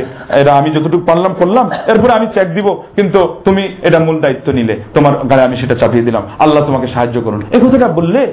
এই কথাটা বললে? এরপরের জীবনে যদি কোনো একটা ভুল হয়, ওই ওই ওই ওই ওই বেচারা আপনার এই দুঃখের সময় শ্বশুরের কথাটা শুনেও তো সে ধৈর্য নিজেকে কন্ট্রোল করতে পারে। কিন্তু আজকের পরিবেশ ওইদিকে নাই। বিয়ে দেওয়ার জন্য ওই পিঠা পড়ে আছে ওই বাড়িতেই, বিয়ের অনুষ্ঠানে। ওখানেও আরেকজনকে উকিল বানিয়ে রাখছে। কাঁদতেছে, আরেকজন কলা গাছের নিচে গিয়ে কাঁদতেছে। তো মেয়ে জন্ম দিলে কীভাবে? আর এখন মেয়েকে বিয়ে দিতে পারতেছ? আর এই কাজটা করতে পারো না নিজে, অলি, অলির সামনে থাকলে এখানে কোনো ওকিল নেই। ওকিল শব্দের অর্থই হলো, অলি না থাকলে ওর প্রতিনিধি যিনি করবে, উনি হলেন ওকিল। এখান থেকে কিন্তু দুর্বলতা শুরু হয়ে গেল। স্বামী, আপনার জামাইয়ের সাথে, জামাইবাবুর সাথে আপনার সম্পর্কের অবনতি ঘটে গেল এই জায়গা থেকেই। সেখানে আপনি বিপরীতে এই যৌতুক দিয়ে যেটা ইসলাম এলাও করে না, ওইটা দিয়ে খুশি করবেন? আর সুখী হয়ে যাবে জীবন? ওই আগের মতোই। ওই বিয়ের অনুষ্ঠানেই আনন্দ ফুর্তি করে শেষ, আর এরপরে জীবনে আস্তে আস্তে শুরু হয়ে যায় দশ নামা এবং কান্নাকাটি শুরু হয়ে যায়। কেন? আমরা ইসলামের রোল, ইসলামের আইনকে ফলো না করার কারণে আমরা এই খেসারতের মধ্যে আজকে পড়ে যাচ্ছি। তো এরপরে কাজ হলো যে আপনার সুন্দর আচরণ। সুন্দর আচরণ এটা আসলে সারা পৃথিবীর সমস্ত মানুষের সাথে যেমন হবে এবং এর ফজিলত আল্লাহ নবী সাথে বলেছেন, কাল কেয়ামতের দিন সবচেয়ে আমার কাছে যে অবস্থান করবে, যেই মানুষ, সেই মানুষটি যার চরিত্র হবে সবচেয়ে সুন্দর। বলেন সুহান আল্লাহ আরেক হাদিস হচ্ছে আহাব্য ইবাদাল্লাহ আহসানহম খুলুকান আল্লাহর সবচেয়ে প্রিয় বান্দা আল্লাহর কাছেই আহাব্য ইবাদাল্লাহ ইলাল্লাহ। আল্লাহর কাছে আল্লাহ সবচেয়ে প্রিয় বান্দা যার চরিত্র সর্বাপেক্ষা সুন্দর। বলেন সুহান আল্লাহ আর বহাজুল হাদিস আল্লাহ নবী কি বললেন? যে তোমাদের মধ্যে সবচেয়ে উত্তম হাই রকম খায়রুকুম লি আহলিহি ও আনা খায়রুকুম ইনদা আহলি। তোমাদের মধ্যে সবচেয়ে উত্তম মানুষ হলো সেই যে তার পরিবারের কাছে সবচেয়ে উত্তম। আর আমি হলাম আমার পরিবার পরিজনের কাছে সর্বাপেক্ষা উত্তম। বলেন সুবহানাল্লাহ। তার মানে আপনার চারিত্রিক সৌন্দর্য যেটা, সেটা দিয়ে আপনি শুধু আপনার বন্ধু বান্ধবদেরকে মোহিত করে রাখলেই হবে না। সেটা দিয়ে আপনি আপনার যাদের সাথে উঠা বসা করেন এবং আপনার যে প্রতিষ্ঠানে আপনি আছেন, আপনার যে কর্মসংস্থান, আপনার যে বস তাদেরকে খুশি রাখলেই শুধু চলবে না। সেটা বলে একটা একটা স্বার্থের ছত্র ছায়াতেই হচ্ছে। আপনি নিশ্চয় আল্লাহকে খুশি করার জন্য আপনার পরিবার, পরিজন, যাদের সাথে আপনার জীবনের সব কাজগুলো হয়, টক, মিষ্টি, ঝাল, সবকিছু যাদেরকে নিয়ে হয়, তাদের সাথে যদি আপনি ধৈর্যের পরিচয় দিতে পারেন, তাহলে প্রমাণিত হবে যে আপনি আসলেই ধৈর্যশীল ব্যক্তি, আপনি আসলেই উত্তম এবং সুন্দর চরিত্রের অধিকারী ব্যক্তি। তদেব এই সুন্দর চরিত্র, সুন্দর আচরণ, এটা প্রমাণ করতে হবে আপনার স্ত্রীর কাছে। এবং এর মাধ্যমে এর সুবাদ পাবে আপনার ছেলেমেয়েরা এবং পরবর্তী যারা আসবে সে, তারা। তারপরে সুন্দর আচরণের একটা দিক হলো যে আপনি বাসায় থাকা অবস্থায় আপনার স্ত্রীর সাথে যে কোনো কাজে যেখানে আপনার সময় আছে এবং আপনার সেখানে অভিজ্ঞতা আছে, আপনি সহযোগিতা করবেন। কানা কানা নবী সাল্লাল্লাহু আলাইহি ওয়াসাল্লাম ইয়াকুনু ফি মিহনাতি আহলিহি। বুখারী হাদিস। হাদারাতিস খারাজা মা আয়েশা রাদিয়াল্লাহু আনহা আল্লাহ নবী সাল্লাল্লাহু আলাইহি ওয়াসাল্লাম তার পরিবারের পারিবারিক, একেবারে পারিবারিক, নিছক পারিবারিক কাজে তিনি তাদের সাথে অংশ নিতেন, সহযোগিতায় তিনি লিপ্ত হয়ে যেতেন। তারপরে যখন নামাজের সময় উপস্থিত হয়ে যেত, তিনি আস্তে করে উঠে নামাজের জন্য চলে যেতেন। কত সুন্দরভাবে তিনি দেখালেন যে আপনার স্ত্রীর সাথে আন্তরিকতার প্রমাণ কীভাবে হবে, আর এর আপনার নিয়ম কি হবে? আর কত সুন্দরভাবে তিনি সেখানে এটাও প্রমাণ করলেন যে জাগতিক বিষয়ের সাথে সম্পর্ক বজায় রেখে আধ্যাত্মিক জিনিসটাকে নিষ্কলুষ হবে এবং পরিপূর্ণভাবে আদায় করার ব্যবস্থা আল্লাহ নবী মোহাম্মদ রসুল এখানে দেখালেন। যে নামাজের সময় আসে নাই, এবার তার স্ত্রীর সাথে ঘোরের, পরিবারের নিচক কাজে তিনি সরাসরি সহযোগিতা করছেন। ওখানে যেমন ব্যাখ্যাতে আসছে জুতো সিলাই করা, তারপরে ঝাড়ু দেওয়ার কাজও করেছেন। বলেন সুবহান আল্লাহ এখানে তার কি প্রেস্টিজ লস হয়েছে নাকি? এখানে আরও বেড়ে গেছে। বলেন সুবহান আল্লাহ যে মানুষটা তার সবচেয়ে আপন, তার অন্তর থেকে দোয়া এসেছে। আল্লাহ আকবর, আল্লাহ আকবার। আর আজকে আমরা ঝাড় জঙ্গলে ঝুঁকিতে গিয়ে আদর্শ খুঁজি। সেই মানুষ কোন জায়গায় আদর্শ বাকি রেখে গেছেন যে সেখানে আরেকজনের কাছ থেকে আপনাকে হায়ার করে নিয়ে আসতে হবে? আদর্শ। পৃথিবীর এবং এই মানুষের জীবনের কোন অঙ্গন বাদ নাই, যেখানে নবী মোহাম্মদ বিচরণ করেন নাই এবং সর্বোত্তম আদর্শ রেখে যান নাই। গান্ধী পর্যন্ত বলতে বাধ্য হয়েছে যে আমি ইসলামের নবীকে দেখে আমি আজকে বিস্মিত হই না যে তিনি একজন বড় নবী। আমি এজন্য বিস্মিত হই যে যখন দেখি যে মসজিদের মিম্বরের দিকে তাকাই, তাহলে মিম্বরের মধ্যে সবচেয়ে বড় আদর্শ খতিব হলেন তিনি। যখন আমি সমরের, সমর নীতির দিকে তাকাই, তখন সমর নীতি, সমর পরিচালনা করা, এর মধ্যে তিনি সবচেয়ে আদর্শ মানুষ হলেন তিনি। যখন আমি পরিবারের দিকে তাকাই, তাহলে সবচেয়ে বড় অভিভাবক হলেন তিনি। যখন আমি রাষ্ট্রনায়ক হিসেবে তাকে দেখি, তাহলে সবচেয়ে বড় আদর্শ রাষ্ট্রনায়ক হলেন তিনি। যখন আমি একজন আদর্শ পিতা হিসেবে তাকে দেখি, তখন দেখি সবচেয়ে আদর্শ পিতা তিনি। যখন আমি দেখি মা বাপকে না পাওয়া অবস্থায়ও মা বাপের জন্য কি পরিমাণ দয়ায় এবং শ্রদ্ধায় তার মনকে ভরপুর করতে হয়, তাইলে আদর্শ সন্তান হিসাবে আমি দেখি তাই তিনি। যখন আমি দেখি একজন প্রজা হিসাবে যে একজন আদর্শ মানুষ, তাহলে আমি দেখি তিনি, তাকে দেখি তিনি। মোহাম্মদ রসুল্লাহ সেজন্য আমি বিস্মিত হই, বলেন সুহান আল্লাহ স্ট্রেঞ্জ হয়ে যায়। গান্ধী। আর আজকে আমরা মুসলমান, তার আদর্শ পেয়ে আমরা আজকে ওই ওই গান্ধীরা যাদের ধরদার ছিল, গৌতম। সেটি গৌতমকে গান্ধীও শ্রদ্ধা করতো না সেই পরিমাণ যে পরিমাণ শ্রদ্ধা করতো, আমার নবী মোহাম্মদ রসুল্লাহামকে মৌলানা আবুল কালাম আজাদের যে আন্ডারস্ট্যান্ডিং ছিল, তার মাধ্যমে শেষে প্রমাণ পেয়েছে এবং হিন্দি ভাষায় তার নাতি আপনার পত্রিকায় লিখতে বাধ্য হয়েছে যে আমার দাদা শেষ বয়সে তিনি বরং মুসলমান হয়ে মারা গেছেন। বলেন সুভান এই গান্ধীর কথা বলেছে। আর যাই হোক, আমাদের আজকের আসল বিষয় সেটা নয়। তো বলতেছিলাম যে নবী মোহাম্মদ রসুলাম সেই নবী, তিনি বলেছেন যে আমি আমার পরিবারের কাছে সবচেয়ে উত্তম অতএব আপনার চরিত্র চিকন নিক্তিতে মাপা হবে আমাদের ভাবির অপিনিয়নের মাধ্যমে, তার অভিমতের মাধ্যমে, আপনার বন্ধু বান্ধবের মাধ্যমে নয়, আপনার অফিস আদালতের মাধ্যমে নয়, আপনার আর কে বস আছে তার মাধ্যমে নয়, ইসলামের নীতি অনুযায়ী। কেন আল্লাহ নবী সাথে বলেছেন, আমি আমার পরিবারের মানুষের কাছে সবচেয়ে উত্তম। এবার আমাদের দায়িত্ব হয়ে গেল অনেক বড়।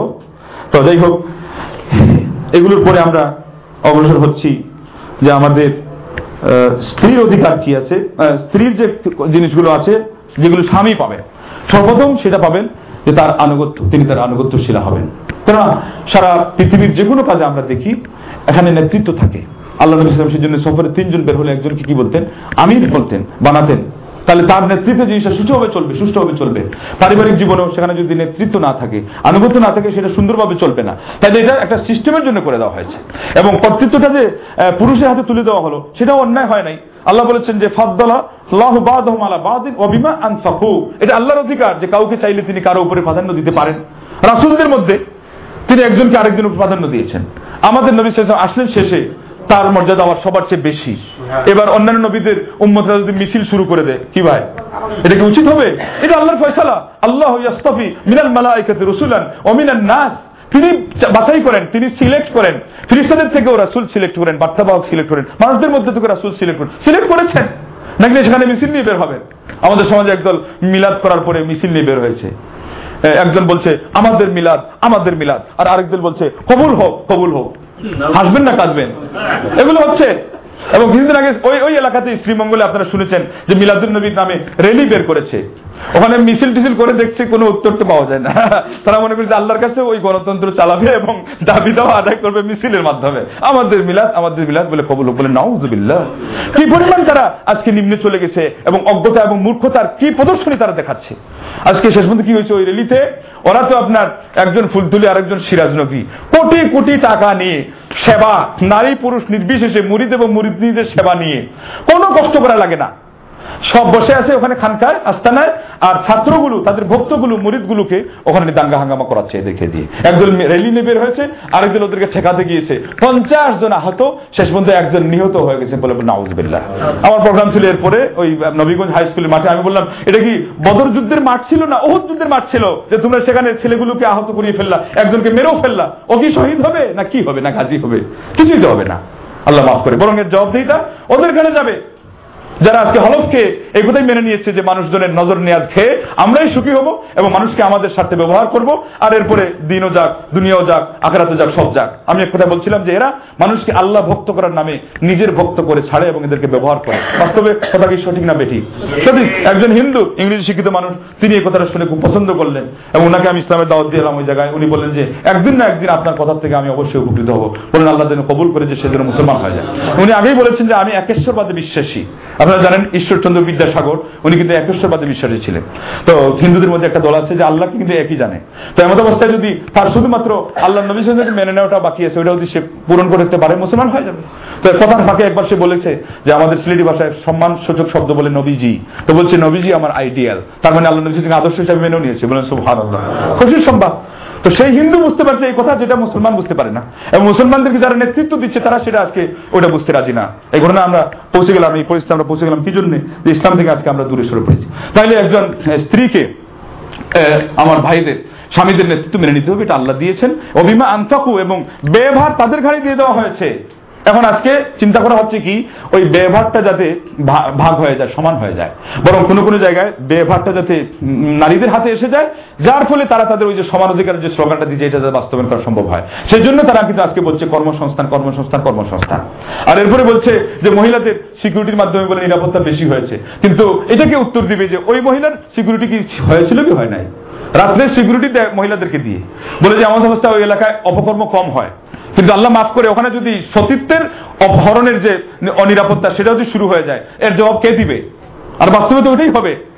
আল্লাহ মাফ করে। তো আজকে আমরা ধোকায় পড়ে গেছি। বলছে যে ঘরে বসে থাকব না, স্বামীর কথা শুনব না শাক খাব না মিছিল এর অর্থ কি?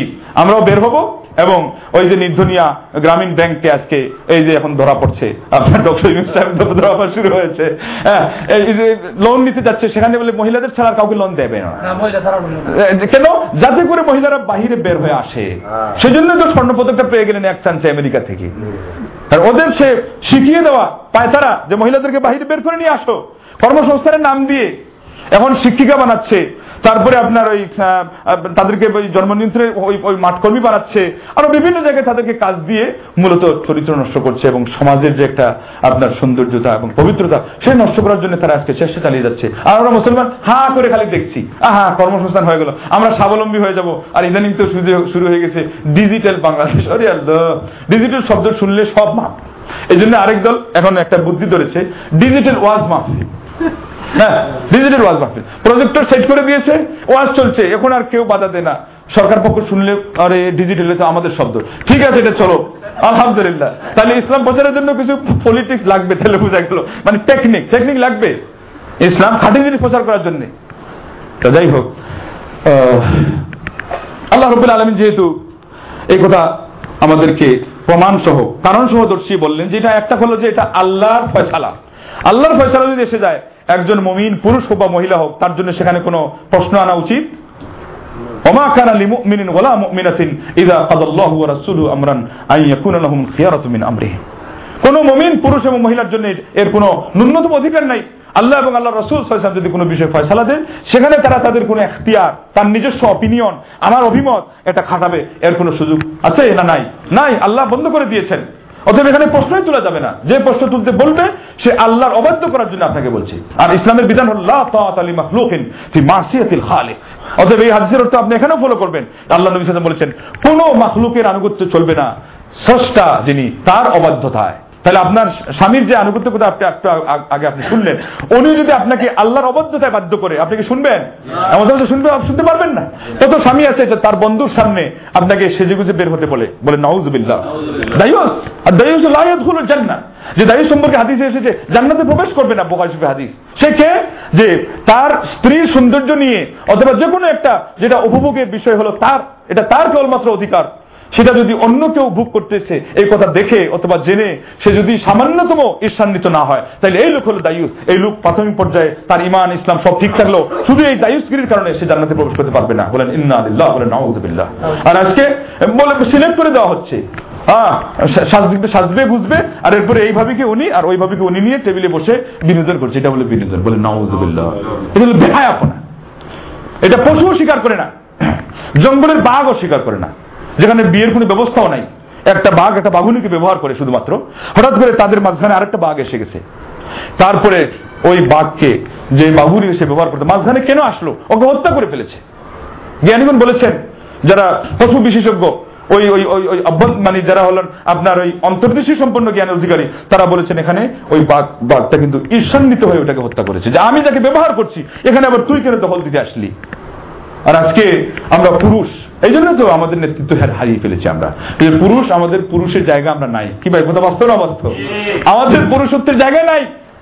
এখানকার দেশের মুসলমানরা কিছু কোনো সময় আমাদেরকে রহস্য করে বলে, তোমাদের দেশে কোনো মাফি রাজ্জাল কোনো পুরুষ নাই বলে। কেন? সেজন্য তো খালি মহিলার নেতৃত্ব চালিয়ে যাচ্ছে। বাস্তব কি অবাস্তব? বাস্তব তো।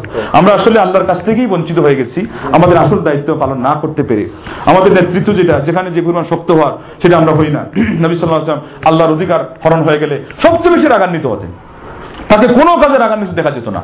কিন্তু আল্লাহর অধিকার যখন হরণ হতো কারণ আজ দাবার নাস, সারা পৃথিবীর সমস্ত মানুষ অপেক্ষা তিনি বেশি রাগান্বিত হতেন। বলে সুহান আল্লাহ অতএব আল্লাহর অধিকারের ক্ষেত্রে এবং আল্লাহবাক যেখানে আপনাকে এবিলিটি দিয়েছেন, এবং এটা এবিলিটি এমনি না রেসপন্সিবিলিটির মাধ্যমে আপনি দায়িত্ব নিয়েছেন এই মহিলাকে এখন সুন্দর পথে চালানোর, এবং তার মাধ্যমে যে সন্তানগুলো পাবেন তাদেরকে সৎ পথে, সুপথে চালানোর, এমন অবস্থায় আপনার এই এবিলিটি ইসলাম দিয়েছে যে আপনি সেখানে নেতৃত্বের সেই দাবি দায়িত্ব সেটার আপনি চাবিকাঠি হাতে নেবেন, এবং এই লাগাম এবং এই ব্যালকে আপনি শক্ত হস্তে, বজ্র হস্তে আপনি সেটাকে ধারণ করবেন, এটাকে আপনি সুন্দরভাবে পালন করবেন। এখানে আপনি দুর্বলতা করতে পারেন না। দ্বিতীয় দায়িত্ব হলো আপনার স্বামীর ধন সম্পত্তির ক্ষেত্রে আপনি দায়িত্বশীল হবেন এবং তার অনুপস্থিতিতে আপনি আপনার সম্ভ্রম রক্ষা করার মাধ্যমে তার ইজ্জত এবং সম্মান রক্ষা করার ব্যবস্থা নেবেন। আল্লাহ বলছেন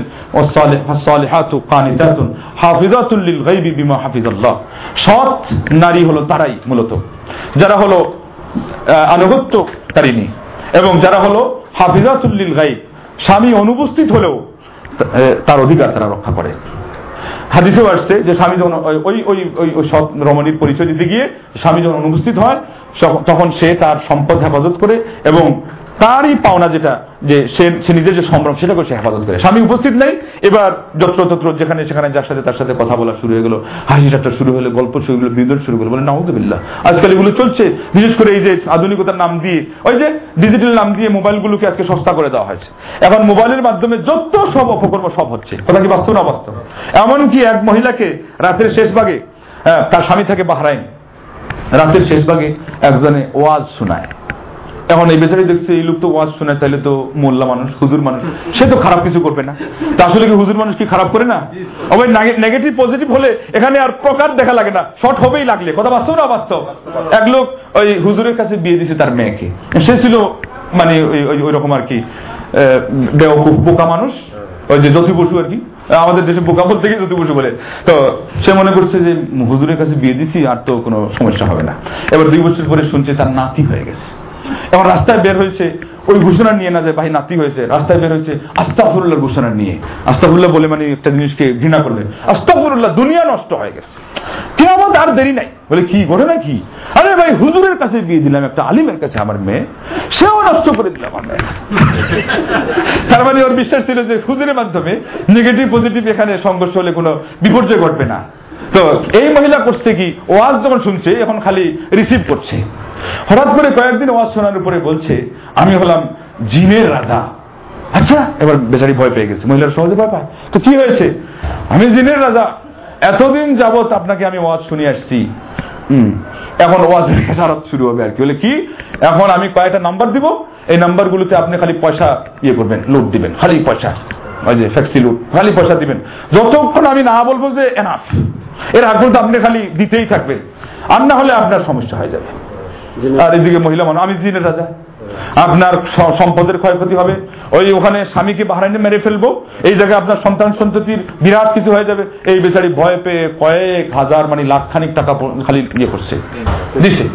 এরপরে জানাজানি হয়েছে। তারপরে লোকটাকে ধরে মানে যা করার, সরকারি যতটুকু করার করা হয়েছে। এই হলো আমাদের সমাজের মানে আরেকটা অজ্ঞতা এবং মূর্খতা। এরা এমন ভুল বোঝাবুঝির মধ্যে অনেক সময় পড়ে যায় যে হুজুর যদি হয় তাহলে বোঝে সব মা উনি হুজুর মানুষ। সেজন্য তো হুজুর মানুষ যেমন ঝাড়ফুক দিয়েছেন, হুজুর হয়ে যেমন তাবিজ দিয়েছেন এই তো জায়জ মনে করে, নাকি? বলে তো, বলে ভাই, এরা আমরা আর কি বলব? এটা তো হুজুরাই দেয়, আপনাদের মতো হুজুরাই দেয়। এখন হুজুরে দিলে তো এটা তো আর ভুলের উঠবে না, এটাও তো জানতে হবে।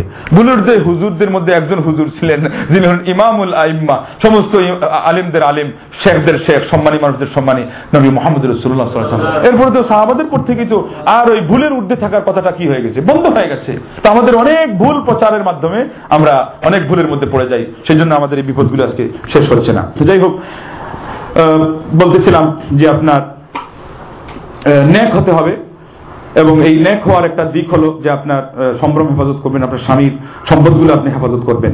এবং ন্যাক স্ত্রী যদি আপনি হতে পারেন তাহলে হাদিসের মধ্যে এসেছে আল্লাহ নবী সাল্লাল্লাহু বলছেন আর দুনিয়া কুল্লুহা মাতা বুখারী শরীফের হাদিস ও খায়রু মাতা দুনিয়াল মারআতু সালিহা এই পৃথিবীর সবকিছুই উপভোগ্য বস্তু আর সবচেয়ে বেশি একজন মানুষের জন্য সর্বোত্তম উপভোগ্য বস্তু হলো এবং সবচেয়ে তার জন্য পবিত্র সবচেয়ে তার জন্য সৌভাগ্য বয়ে নিয়ে আসার মতো বস্তু হলো একজন ন্যাক স্ত্রী সৎ স্ত্রী সতী সাথী স্ত্রী বলেন আলহামদুলিল্লাহ। তাহলে আপনি যদি সতী হতে পারেন আমার, আমাদের আমাদের ভাইদের উচিত যে তাদের চক্ষু শীতল হয়ে যাও আপনাকে দেখে। এবং হাদিসের মধ্যে এসেছে যে আপনি যখন ভাই যখন বাড়ি থেকে আসবে, ইজা নাজারা ইলেহা সার্রাথু যখন আপনার চেহারা দিয়ে তাকাবে, তখন আনন্দ দিবে। মানে আপনি যদি ওই মুখটাকে একেবারে উস্কো ফুস্কো করে রেখে দেন, একটা অফার দিয়েছিলেন, সেটা পান নাই। এটা কিন্তু আবার আপনাদের মধ্যে আসছে বকশবাদিতেও আসছে। যে একজন লোক সারা জীবন তার কথা মেনে যাচ্ছে, তার দাবি দেওয়া পালন করে যাচ্ছে। একটা বিষয় হঠাৎ করে খালি ফর্মুলাটা মিলে নাই। এবার ভুরু কুঞ্চিত হয়ে গেছে, চেহারা কালো হয়ে গেছে, আর শেষ পর্যন্ত কি হয়েছে? জীবনে তোমার কাছ থেকে আর কিছু পাই নাই। এই দেখছেন অবস্থা। এই জন্য আল্লাহ বলেন যে, এই যে অস্বীকার করার যে একটা স্বভাব তোমাদের মধ্যে, এর কারণে কিন্তু তোমাদের অনেক মহিলাদেরকে জাহান নামের আগুনে যেতে হবে। ইন্না আলিল্লাহ তাইলে আমাদের কোনো ভুলের কারণেও যাতে যেমন আপনারা জাহান নামে যাবেন না, আমরা এটা চাই না। ঠিক আপনাদের জন্য এই যে একটা স্বভাব, এটার কারণে যেন জাহান নামে না যেতে হয়, সেজন্য শুকুর গুজার হওয়ার একটা স্বভাব আমাদের মধ্যে নিয়ে আসতে হবে। এটা পরে আসবে অবশ্য। তো যাই হোক, এরপরে হাদিসের মধ্যে এসেছে, একজন মানুষ দুনিয়াতে সৌভাগ্যবান হওয়ার জন্য চারটা জিনিস আছে। এর মধ্যে একটা হলো যে সৎ নারী, সৎ স্ত্রী পাওয়া। আরেকটা হলো প্রশস্ত ঘরের অধিকারী হওয়া। আরেকটা হলো আরামদায়ক বাহনের অধিকারী হওয়া। আরেকটা হলো সৎ প্রতিবেশী পাওয়া। এই চারটা জিনিসের মাধ্যমে মানুষ সৌভাগ্যবান হয় মানুষ সুখী হয়। এর অর্থ হলো এগুলো যেগুলো আল্লাহর হাতে, সেগুলো যদি আপনি না পান, আপনি বুঝবেন না যে আল্লাহ নিজেই তো আমাকে দুঃখী করে দিল। ولست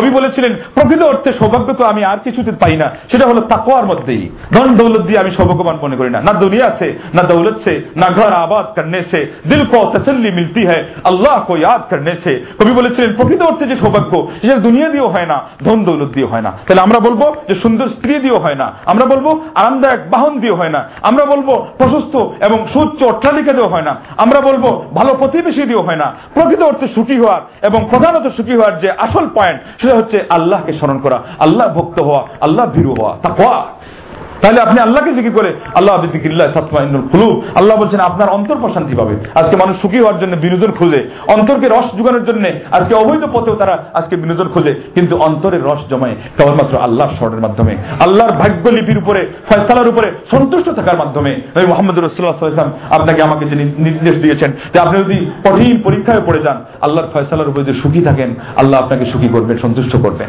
আর আপনি যদি হা শুরু করে দেন, আর বলেন যে আল্লাহ অমুককে দিল, তমুককে দিল, আমাকে দিল না, আল্লাহ আপনার উপর সন্তুষ্ট হয়ে যান, বলেন, নাউজবিল্লাহ, ইন্না অতএব আমাদেরকে এই কথাগুলো ভালো করে মনে রাখতে হবে। তারপরে কাজ হলো যে স্বামীর সম্মানের প্রতি যত্নশীল হতে হবে, তার অনুভূতির কথাটা খেয়াল রাখতে হবে যে কোন কথায় তার অনুভূতিতে আঘাত আসে এই কথাটা আমি বলব না, ধৈর্য সহকে আমরা আমি মেনে নিব। এরপরে অধিকার হলো যে তার যে বিশেষ পাওনা এবং তার ঘর বাড়ির মানে সুন্দর পরিচর্যা করা সুন্দরভাবে এবং বিশেষ করে সন্তান, এটা আপনারও সন্তান, আপনার স্বামীরও সন্তান, এগুলোকে মানুষ করার জন্য যে পরিমাণ চেষ্টা এবং আন্তরিকতা, সেই সেই ক্ষেত্রে সজাগ এবং সচেতন হওয়া এবং যত্নশীল হওয়া, অগ্রসর হওয়া। বিশেষ করে প্রাথমিক পর্যায়ের শিক্ষাগুলো, তাকে দোয়া শিখানো বিসমিল্লা বলতে হবে, খাওয়ার শুরুতে শেষে আলহামদুলিল্লাহ বলতে হবে, কীভাবে বসতে হবে, মানুষ আসলে কীভাবে তাকে সালাম দিতে হবে, কীভাবে তাদেরকে বসাতে হবে, তাদের মেহমানদের সম্মান দেখানো, আদর আপ্যায়ন করা, এই জিনিসগুলো শিক্ষা দিবে কে? হাতে কলমে মা শিক্ষা দিবে। মা শিক্ষা দিবে। জ্ঞানীগণ বলেছেন, মা হলো আসলে একটা মাদ্রাসা। তাকে যদি তুমি গড়ে তুলতে পারো, তাহলে তুমি একটি জাতি গড়ে তুললে বলে এটা মুসলিম মনীষীরা অনেক আগে বলে গেছেন। আজকে আমরা ওই, আপনার ওই ইউরোপিয়ান বিধর্মী বিজ্ঞানীদের কাছ থেকে আমরা নিচ্ছি যে তুমি আমাকে একজন মা দেও, আমি তোমাকে একটা জাতি দেবো। এর আগে ইসলাম বলে দিয়েছে। আল উম্মাহাত মাদ্রাসাতুল বানাত। এখানে দেখেন মহিলা মাদ্রাসা, এখানে পুরুষদের, ছেলেদের মাদ্রাসা। কিন্তু একজন মা, সে ছেলেদেরও শিক্ষিকা, সে মেয়েদেরও শিক্ষিকা বলেন তাইলে সারা পৃথিবীর যত বড় মানুষ, সেও তো একজন মায়ের সন্তান। বোঝা গেল সে ছাত্র হলো ওই মায়ের কাছে বলেন সুভার আল্লাহ তাহলে পৃথিবীতে যত বড় শিক্ষের শিক্ষাবিদ এবং শিক্ষিত মানুষ আসুক না কেন, সে হলো ছাত্র এবং শিষ্য একজন মহিলা। তাহলে এই অপেক্ষা সম্মান ইসলামে আর একজন মহিলাকে ইসলাম ছাড়া আর কে দিতে পেরেছে? কেউ দিতে পারে নাই, আর পারবেও না। আরেকটা হলো, পরিবারের অন্যান্য সদস্য বিশেষ করে মাতা পিতার সেবায় আপনাকে এগিয়ে আসতে হবে। আপনি যদি তাদের সাথে তাদের সাথে যত্নশীল হন এবং আপনি যদি সহমর্মিতা এগিয়ে আসেন, আপনার আপনার স্বামীর আন্তরিকতা আপনি পুরাতে পারবেন আরও বেশি। যে আমার মা বাপের ক্ষেত্রে আমার স্ত্রী এই পরিমাণ আন্তরিকতা দেখাল, এগুলো সেবা করল, আর সবচেয়ে বড় কথা হলো আপনি দোয়া পাবেন। এবং আপনার স্বামী অনেক সময় আজকালকার এই আপনার আয় ইনকামের তাগিদে বাইরে যেতে হয়, এমন অবস্থায় যে সমস্ত স্ত্রীরা বাড়িতে থাকেন, আপনি যদি ওই জিনিসটা আপনি সেখানে নিজে সামাল দিতে পারেন, তাহলে এই যে ছেলের কাছে না থাকার কারণে যে গ্যাপটা হলো সেটা আপনার মাধ্যমে পূরণ হয়ে যেতে পারে। এবং এর মাধ্যমে স্বামী স্ত্রীর মধ্যে একটা আন্তরিকতা, সৌহার্দ্যপূর্ণ আচরণ আরও সুন্দর হয়ে আসে। আর একটা দায়িত্ব হলো যে উনি যে পরিমাণ পারেন, তার উপরে আপনি খুশি থাকবেন। তাকে আপনি থ্যাংকস জানাবেন। আপনি বলবেন যে, না, জিনিসটা খুব ভালো হয়েছে। এরপরে বোঝাপড়া করেন। প্রথম পর্যায়ে যদি আপনি নার্ভাস হয়ে যান, নার্ভাস ফিল করেন এবং তাকেও আপনি এটা প্রমাণ দেন যে, জিনিসটা ভালো না, তোমার এটা তাহলে পরে মনটা খারাপ হবে। ওই যে রৌদ্রে শুকিয়ে আর বৃষ্টিতে ভিজে সে লোকটা এত কষ্ট স্বীকার করে, এটা মূলত কার জন্য? সেই জিনিসগুলো মূলত বে হচ্ছে কার পারপাসে। এটা হলো এই পরিবারকে সুখী করার উদ্দেশ্যে এবং আপনার সাথে সম্পৃক্ত, আপনার সন্তানের সম্পৃক্ত বিষয়কে নিয়ে। তবে এমন অবস্থায় আপনি সামান্যতে খুশি হবেন। এরপরে যেই পরিমাণ তার সামর্থ্য কুলায় না এবং যে পরিমাণ অপচয় সেখানে আপনি কিছু চাইতে যাবেন না। বেশিরভাগ আজকে আমরা বিভ্রান্ত হই কিসের কারণে জানেন? এই যে এখানে আসছি ইস্তেরাহায় এখন অমুক ভাবির পরনে কি কোন মানের আমরা জামা কাপড় দেখলাম কি মানের অলঙ্কার দেখলাম এবার বাসাতে গিয়ে কটকট কটকট কটকট কট দেখে আসলাম সারা ভাবিগুলোর হাতে এই পরিমাণ। এত কেজি এত টন শোনা আর এখানে এক গ্রামও পাওয়া যায় না। কোন বিপদে পড়লাম রে? কোন গরিবের ফ্যামিলিতে আসলাম রে? এই তো অশান্তি। মুসলিম শুরু হাদিস নবী মোহাম্মদ রসুল্লাহ বলেছেন যে অনজুরু ইলা মা হুয়া মান হুয়া আসফালা মিনকুম আল্লাহ আল্লাহ এই বিষয়ে দুনিয়ার বিষয়ে তোমরা নিচের দিকে তাকাও উপরের দিকে তাকিও না। তাহলে আল্লাহর শুকরিয়া আদায়ের জন্য এই কাজটা সহযোগী হবে বলেন সুবহানাল্লাহ উপরের দিকে তাকিয়ে আপনি যাবেন কোথায়? যত উপরে দিকে তাকাবেন বাঘের উপর টাক আছে আছে না নাই? তো ওটা দিয়ে লাভ কি? কতদিন এটা ভোগ করবেন? আর আপনি বুঝতে পারবেন কিনা? সেটা তো নিশ্চয়তা নাই। তবে এটা নিয়ে এত ব্যস্ত থাকার কারণ কি? আপনি স্বামীকে আনন্দ দেন? আপনি বিনোদন দেন তাকে এবং তার মধ্যে চার্জ দেন। এরপরে কর্মসংস্থানে গিয়ে সে কালকে আরও তৎপরতার সাথে অ্যাক্টিভিটি দেখাবে। যার ফলে দেখা যাবে তার ইনকাম বেশি হচ্ছে, আপনার সংসারের পর্বত আসছে। আপনি তার মন ভেঙে ফেললেন এখানে। এত কষ্ট করে আসছে, জানেনই না সেখানে কি পরিমাণ কষ্টের, কি পরিমাণ চাপের মধ্যে থাকে। এখানে এসে তাকে নিরুৎসাহিত করে দিলেন। তারপরে দেখা গেল, সে তার কাজের উদ্যম হারিয়ে ফেলল। যার ফলে দেখা গেল, সংসার আরও কি অভাব এসে গেল। তাহলে তো আপনি বুদ্ধিমত্তার কাজ করতে পারলেন না প্রমাণ দিতে পারলেন না। সেই জন্য আমাদেরকে বুদ্ধিমত্তার সাথে কাজ করতে হবে। যে পরিমাণ আছে সেখানে আপনি আনন্দিত হন। এরপরে দেখা যাবে যে আপনার এই আনন্দিত হওয়াটা আপনার এই কাজগুলোকে আরও ত্বরান্বিত করছে, আপনার স্বামী আরও অগ্রসর হচ্ছে, আপনার ক্ষেত্রে আরও আন্তরিক হচ্ছে। এরপরে আমি চলে যাচ্ছি, যেগুলো কাজ দুইজনের মধ্যে আপনার সেগুলো ভাগ করা আছে। আমরা দুইজনেই, দুইজনে, দুইজনকে চাইতে হবে সর্বপ্রথম যে আমরা একটা সুন্দর, সুদৃঢ় একটা পারিবারিক জীবনের সূচনা আমরা করতে যাচ্ছি। এবং সেখানে গুরুত্বপূর্ণ সেই জায়গার সদস্যরা হচ্ছে আমাদের ছেলেমেয়েরা।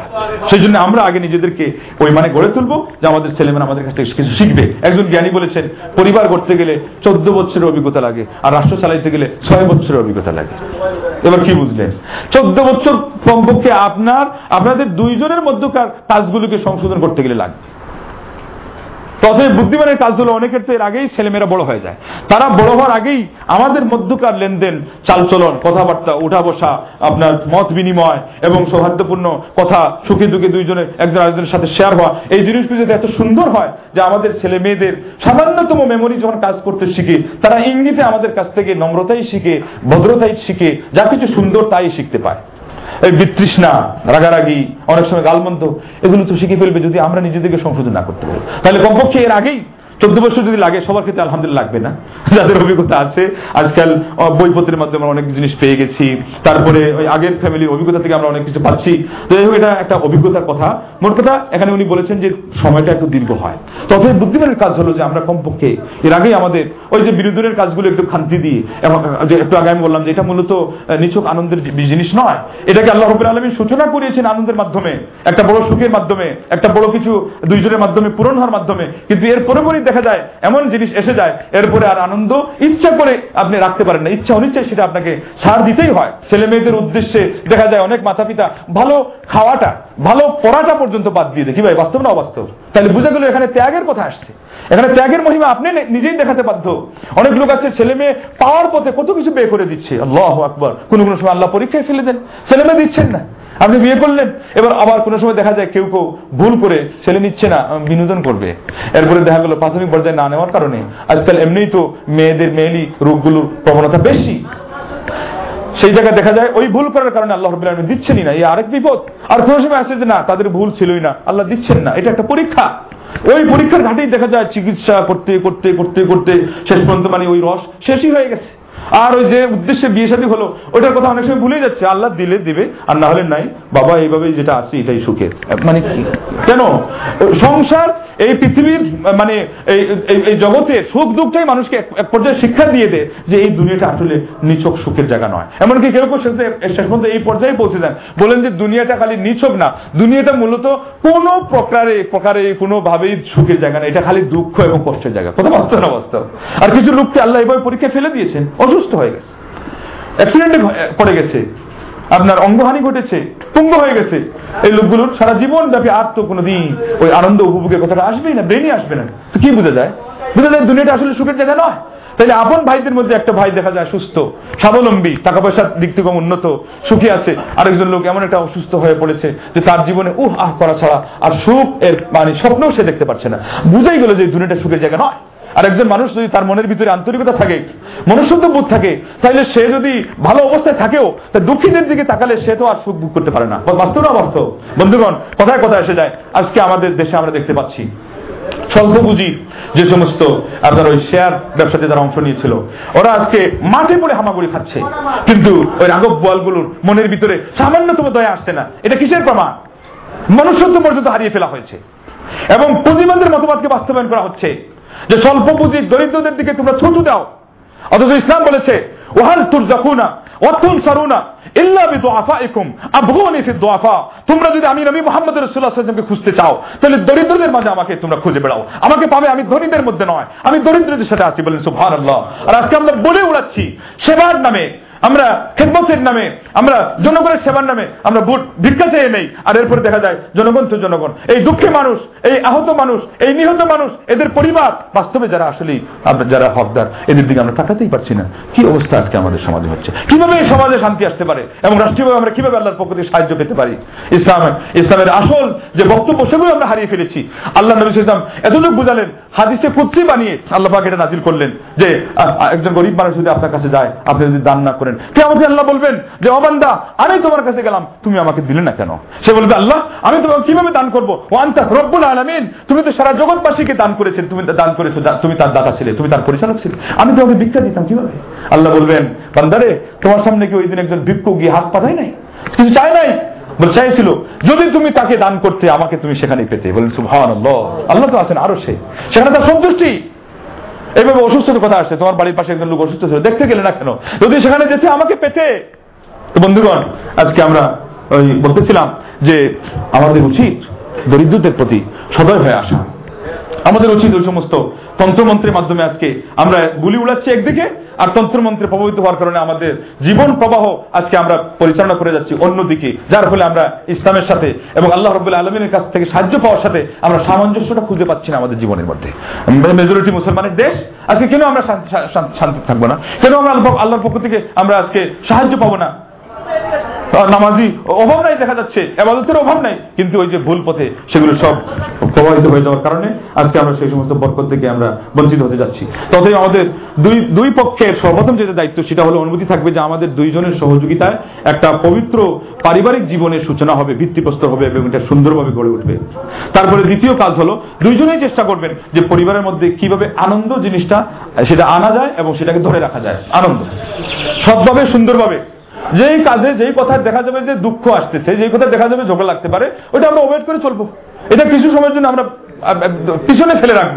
বুঝে পড়ার জন্য পরবর্তী পর্যায়ে আমরা সেটা নিয়ে আসব। বিশেষ করে যখন স্বামী বাইরে থেকে আসেন, কাজকর্ম করে আসেন, অথবা দেখা যায় যে মেজাজটা গরম, এই অবস্থায় আমরা এমন কোনো পয়েন্ট তুলতেই যাব না। তাহলে অবস্থা কি হবে? একটা কিছু হবেই। দ্বন্দ্ব হবে, কথা কথা কাটাকাটি হবেই তো হবে। সেই জন্য একজন জ্ঞানী বলেছিলেন, পরামর্শ দিয়েছিলেন যে সংসারে সুখ নাই। উনি বললেন যে, স্বামী যখন কথা বলবে, তখন তুমি মুখে পানি দিয়ে রেখে দিও। এটা পানি ভিতরেও দিও না ফুলি করে ছেড়েও দিও না। সমাধান কীভাবে হলো? তার মানে একজন কথা বললে আরেকজন চুপ থাকবে। তাহলে আর এই সংসারে কি লাগবে না? দ্বন্দ্বই লাগবে না। দুইজনে যদি এই অবস্থায় কথা বলা শুরু করে দেন, যখন অবস্থা হলো অস্বাভাবিক, থমথমে ভাব, তাইলে কিন্তু অবস্থা কি হবে? আরও মারাত্মক রূপ ধারণ করবে, তাহলে আমাদের একটা ব্যবস্থা হলো যে দুইজনে আমরা চেষ্টা করব কীভাবে আনন্দ আসে। এমন একটা ব্যবস্থা নেন একটা কথা বলেন। কৌতুক বলে বান্ধব বন্ধু বান্ধবরা বান্ধবীরা আনন্দ করেন, গল্প করে আনন্দ করেন। স্বামী স্ত্রীরা দুইজনে মাঝে মধ্যে আপনার যেমন ইসলামী সাহিত্য চর্চা করা, কোরআনের আয়াত নিয়ে আলোচনা করা হাদিস নিয়ে আলোচনা করা, এর পাশাপাশি এই ধরনের কথা কিছু বলেন না কেন? কিছু বসেন না কেন? আমাদের পরিবারকে কীভাবে আমরা সুন্দর করে পরিচালনা করতে পারি? পরামর্শের জন্য। তাহলে তো দুইজনের মধ্যে কি আসবে? আন্তরিকতাটা আরও বাড়বে? কাছাকাছি জিনিসটা আরও বাড়বে? আমরা ওইগুলো নিয়ে বসতেই রাজি না। সংসার আছে, একজন খালি ওই ভিতর গুছাচ্ছে আর একজন বাইরে থেকে আনছে, আর ওই মানে থাকা, খাওয়া, এই হচ্ছে, আর সংসারে যত ঝামেলা, এগুলো নিয়ে আরও কথা এমনভাবে বলছি যে আরও যেন সমস্যা আরও বেড়ে যায়, কমার কোনো চিন্তা নাই। কমার একটা বড় দিকই হলো, প্রথমে আমরা যেই জিনিসগুলো আনন্দে যে জিনিসগুলো আমরা একমত যে জিনিসগুলো হলো আমাদের প্রত্যেকের জন্য মানে মানে সেগুলো সুখ বয়ে নিয়ে আসে, ওগুলো নিয়ে আমরা বেশি চর্চা করি না কেন? তাইলে ওই দুঃখের কথাটা একটু পিছনে পড়ে যাবে, ভুলও পড়ে যাবে। এটা তো বুদ্ধিমানরা আজকে বুদ্ধি করতেছে ওই কৌতুক যারা করে, যারা খেলাধুলা করে, এটা তো ওইটাই চায়। ওইগুলো দিয়ে মানে ওই দুঃখের জিনিসগুলো ভুলে থাকতে। তো আপনারা কেন ওই পরিবারে যেখানে সুখের জিনিসটা সেটা আপনারা আনতে চেষ্টা করেন না? বিশেষ করে আমাদের ভাবিদের কথা একজন জ্ঞানী বলেছেন যে মেয়েদের একটা জাদু আছে যে জাদুটা বৈধ আছে। সেটা কি? তো উনি বললেন যে তারা স্বামীর সামনে মানে এক এক দিন এক একভাবে সাজগুজ করবে। এটা তাদের জাদু। এর মাধ্যমে উনি তাকে মানে আমাদের ভাইকে মানে পাগল বানিয়ে ফেলবে। আর ওই ওনার কোনো কষ্ট কোনো দুঃখ আর মনের ভিতরে থাকবেই। আল্লাহ রবুল আলমিন এক একজনকে এক এক পরিমাণ দিয়েছে সৌন্দর্যে। এটার তার ব্যতিক্রম হবে না। যত বড় সুন্দরী হয় না কেন একজন, সে তো কিছুদিন পরে ওই একই লুক হয়ে গেল। আবার আরেকজন সুন্দর যত কম থাক না কেন, উনি যদি বারবার এক এক রঙে এক এক ঢঙ্গে সাজে, তাহলে সেখানে কিন্তু সৌন্দর্যের কি আসতেছে? বিভিন্নতা আসতেছে এবং এটা আকর্ষণ বৃদ্ধি পাচ্ছে। আর সবচেয়ে বড় কথা হলো, হাসি মুখ। একজন জ্ঞানী বলেছেন, একজন কালো মেয়ে, তার মুখ থেকে যদি একটা হাসি হাসি মুখের একটা দৃশ্য দেখা যায়, তাহলে এই জিনিসটা যে কোনো আনন্দ দিতে পারে একজন আদর্শ ব্যক্তিকে, পুরুষকে, এর চেয়ে বেশি আনন্দ একজন মহিলার। কুৎসিত চেহারা নিয়ে সারা পৃথিবীর সবচেয়ে বড় সুন্দরী মহিলাও যদি হয়, সেই কোনো আনন্দ দিতে পারে না বলে সুবহানাল্লাহ তাহলে আমরা আজকে গভীরভাবে চিন্তা করতে পারলে আমরা বুঝতে পারব যে আসল সুখ কোন জায়গায় নিহিত রয়েছে। আল্লাহ রবুল আলমিনে যদি এটাই তিনি দেখতেন যে আসল সুখ হলো সুন্দর বানিয়ে দেওয়া, তাহলে পৃথিবীর সমস্ত মহিলাদেরকে সুন্দর বানিয়ে দিতেন। আর ওইদিকে যদি দেখতেন যে আসল সুখ খালি ধনী বানানোতে, তাহলে সব স্বামীকে আল্লাহ ধনী বানিয়ে দিতেন। আল্লাহ রবুল আলমিন এইভাবে রেখেছেন। এখানে হেকমত আছে যে আমরা এগুলোকে ডিঙ্গিয়ে যাব, আমাদের যোগ্যতা দিয়ে, আমাদের চেষ্টা দিয়ে, তাহলে আমাদের সংসারে সুখ আসবে। এরপরে হলো একজন আরেকজনকে আল্লাহর আনুগত্যে আমরা সহযোগিতা করব। হাদিসে আসছে, আল্লাহ ওই মেয়েকে রহম করুন, যিনি শেষ রাতে উঠে নামাজ পড়েন এবং তার স্বামী না উঠলে তার মুখে পানি ছিটিয়ে দেন। আল্লাহ আকবার। ওই পুরুষকে আল্লাহ রহম করুন, যিনি শেষ রাতে উঠে নামাজ পড়েন, তার স্ত্রীকেও জাগান, না উঠলে তার মুখে পানি ছিটিয়ে দেন। আল্লাহ আকবার। আজকে যদি আমরা ওটা না পারি, কমপক্ষে ফরজ নামাজের জন্য, ফরজ এবাদতের জন্য, হারাম হালাল বাসরিস করে চলার জন্য আজকে আমাদের উচিত যে স্বামী স্ত্রী একজন আরেকজনকে স্মরণ করিয়ে দেওয়া, একজন আরেকজনকে কোনো বিষয়ে বোঝাপড়া করার মাধ্যমে তার ব্রেইনে একটা জিনিস ঢেলে দেওয়া, এর মাধ্যমে যে উপকারটা না হবে, আল্লাহ আকবার, সেটা আর কোনো জায়গায় হবে না। তো অনেক সময় আমরা দেখি যে বাহিরে আমরা অনেক কিছু করি, কিন্তু আমাদের ভিতরের অবস্থা আমরা দেখা যায় যেখানে আছে যে জায়গায় আছে, ওইভাবে রেখে দেই।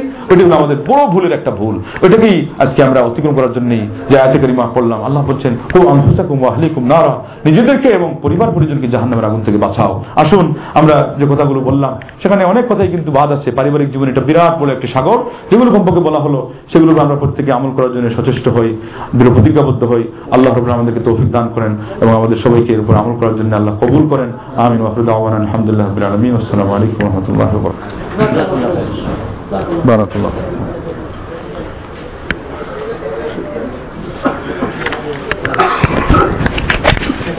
заговор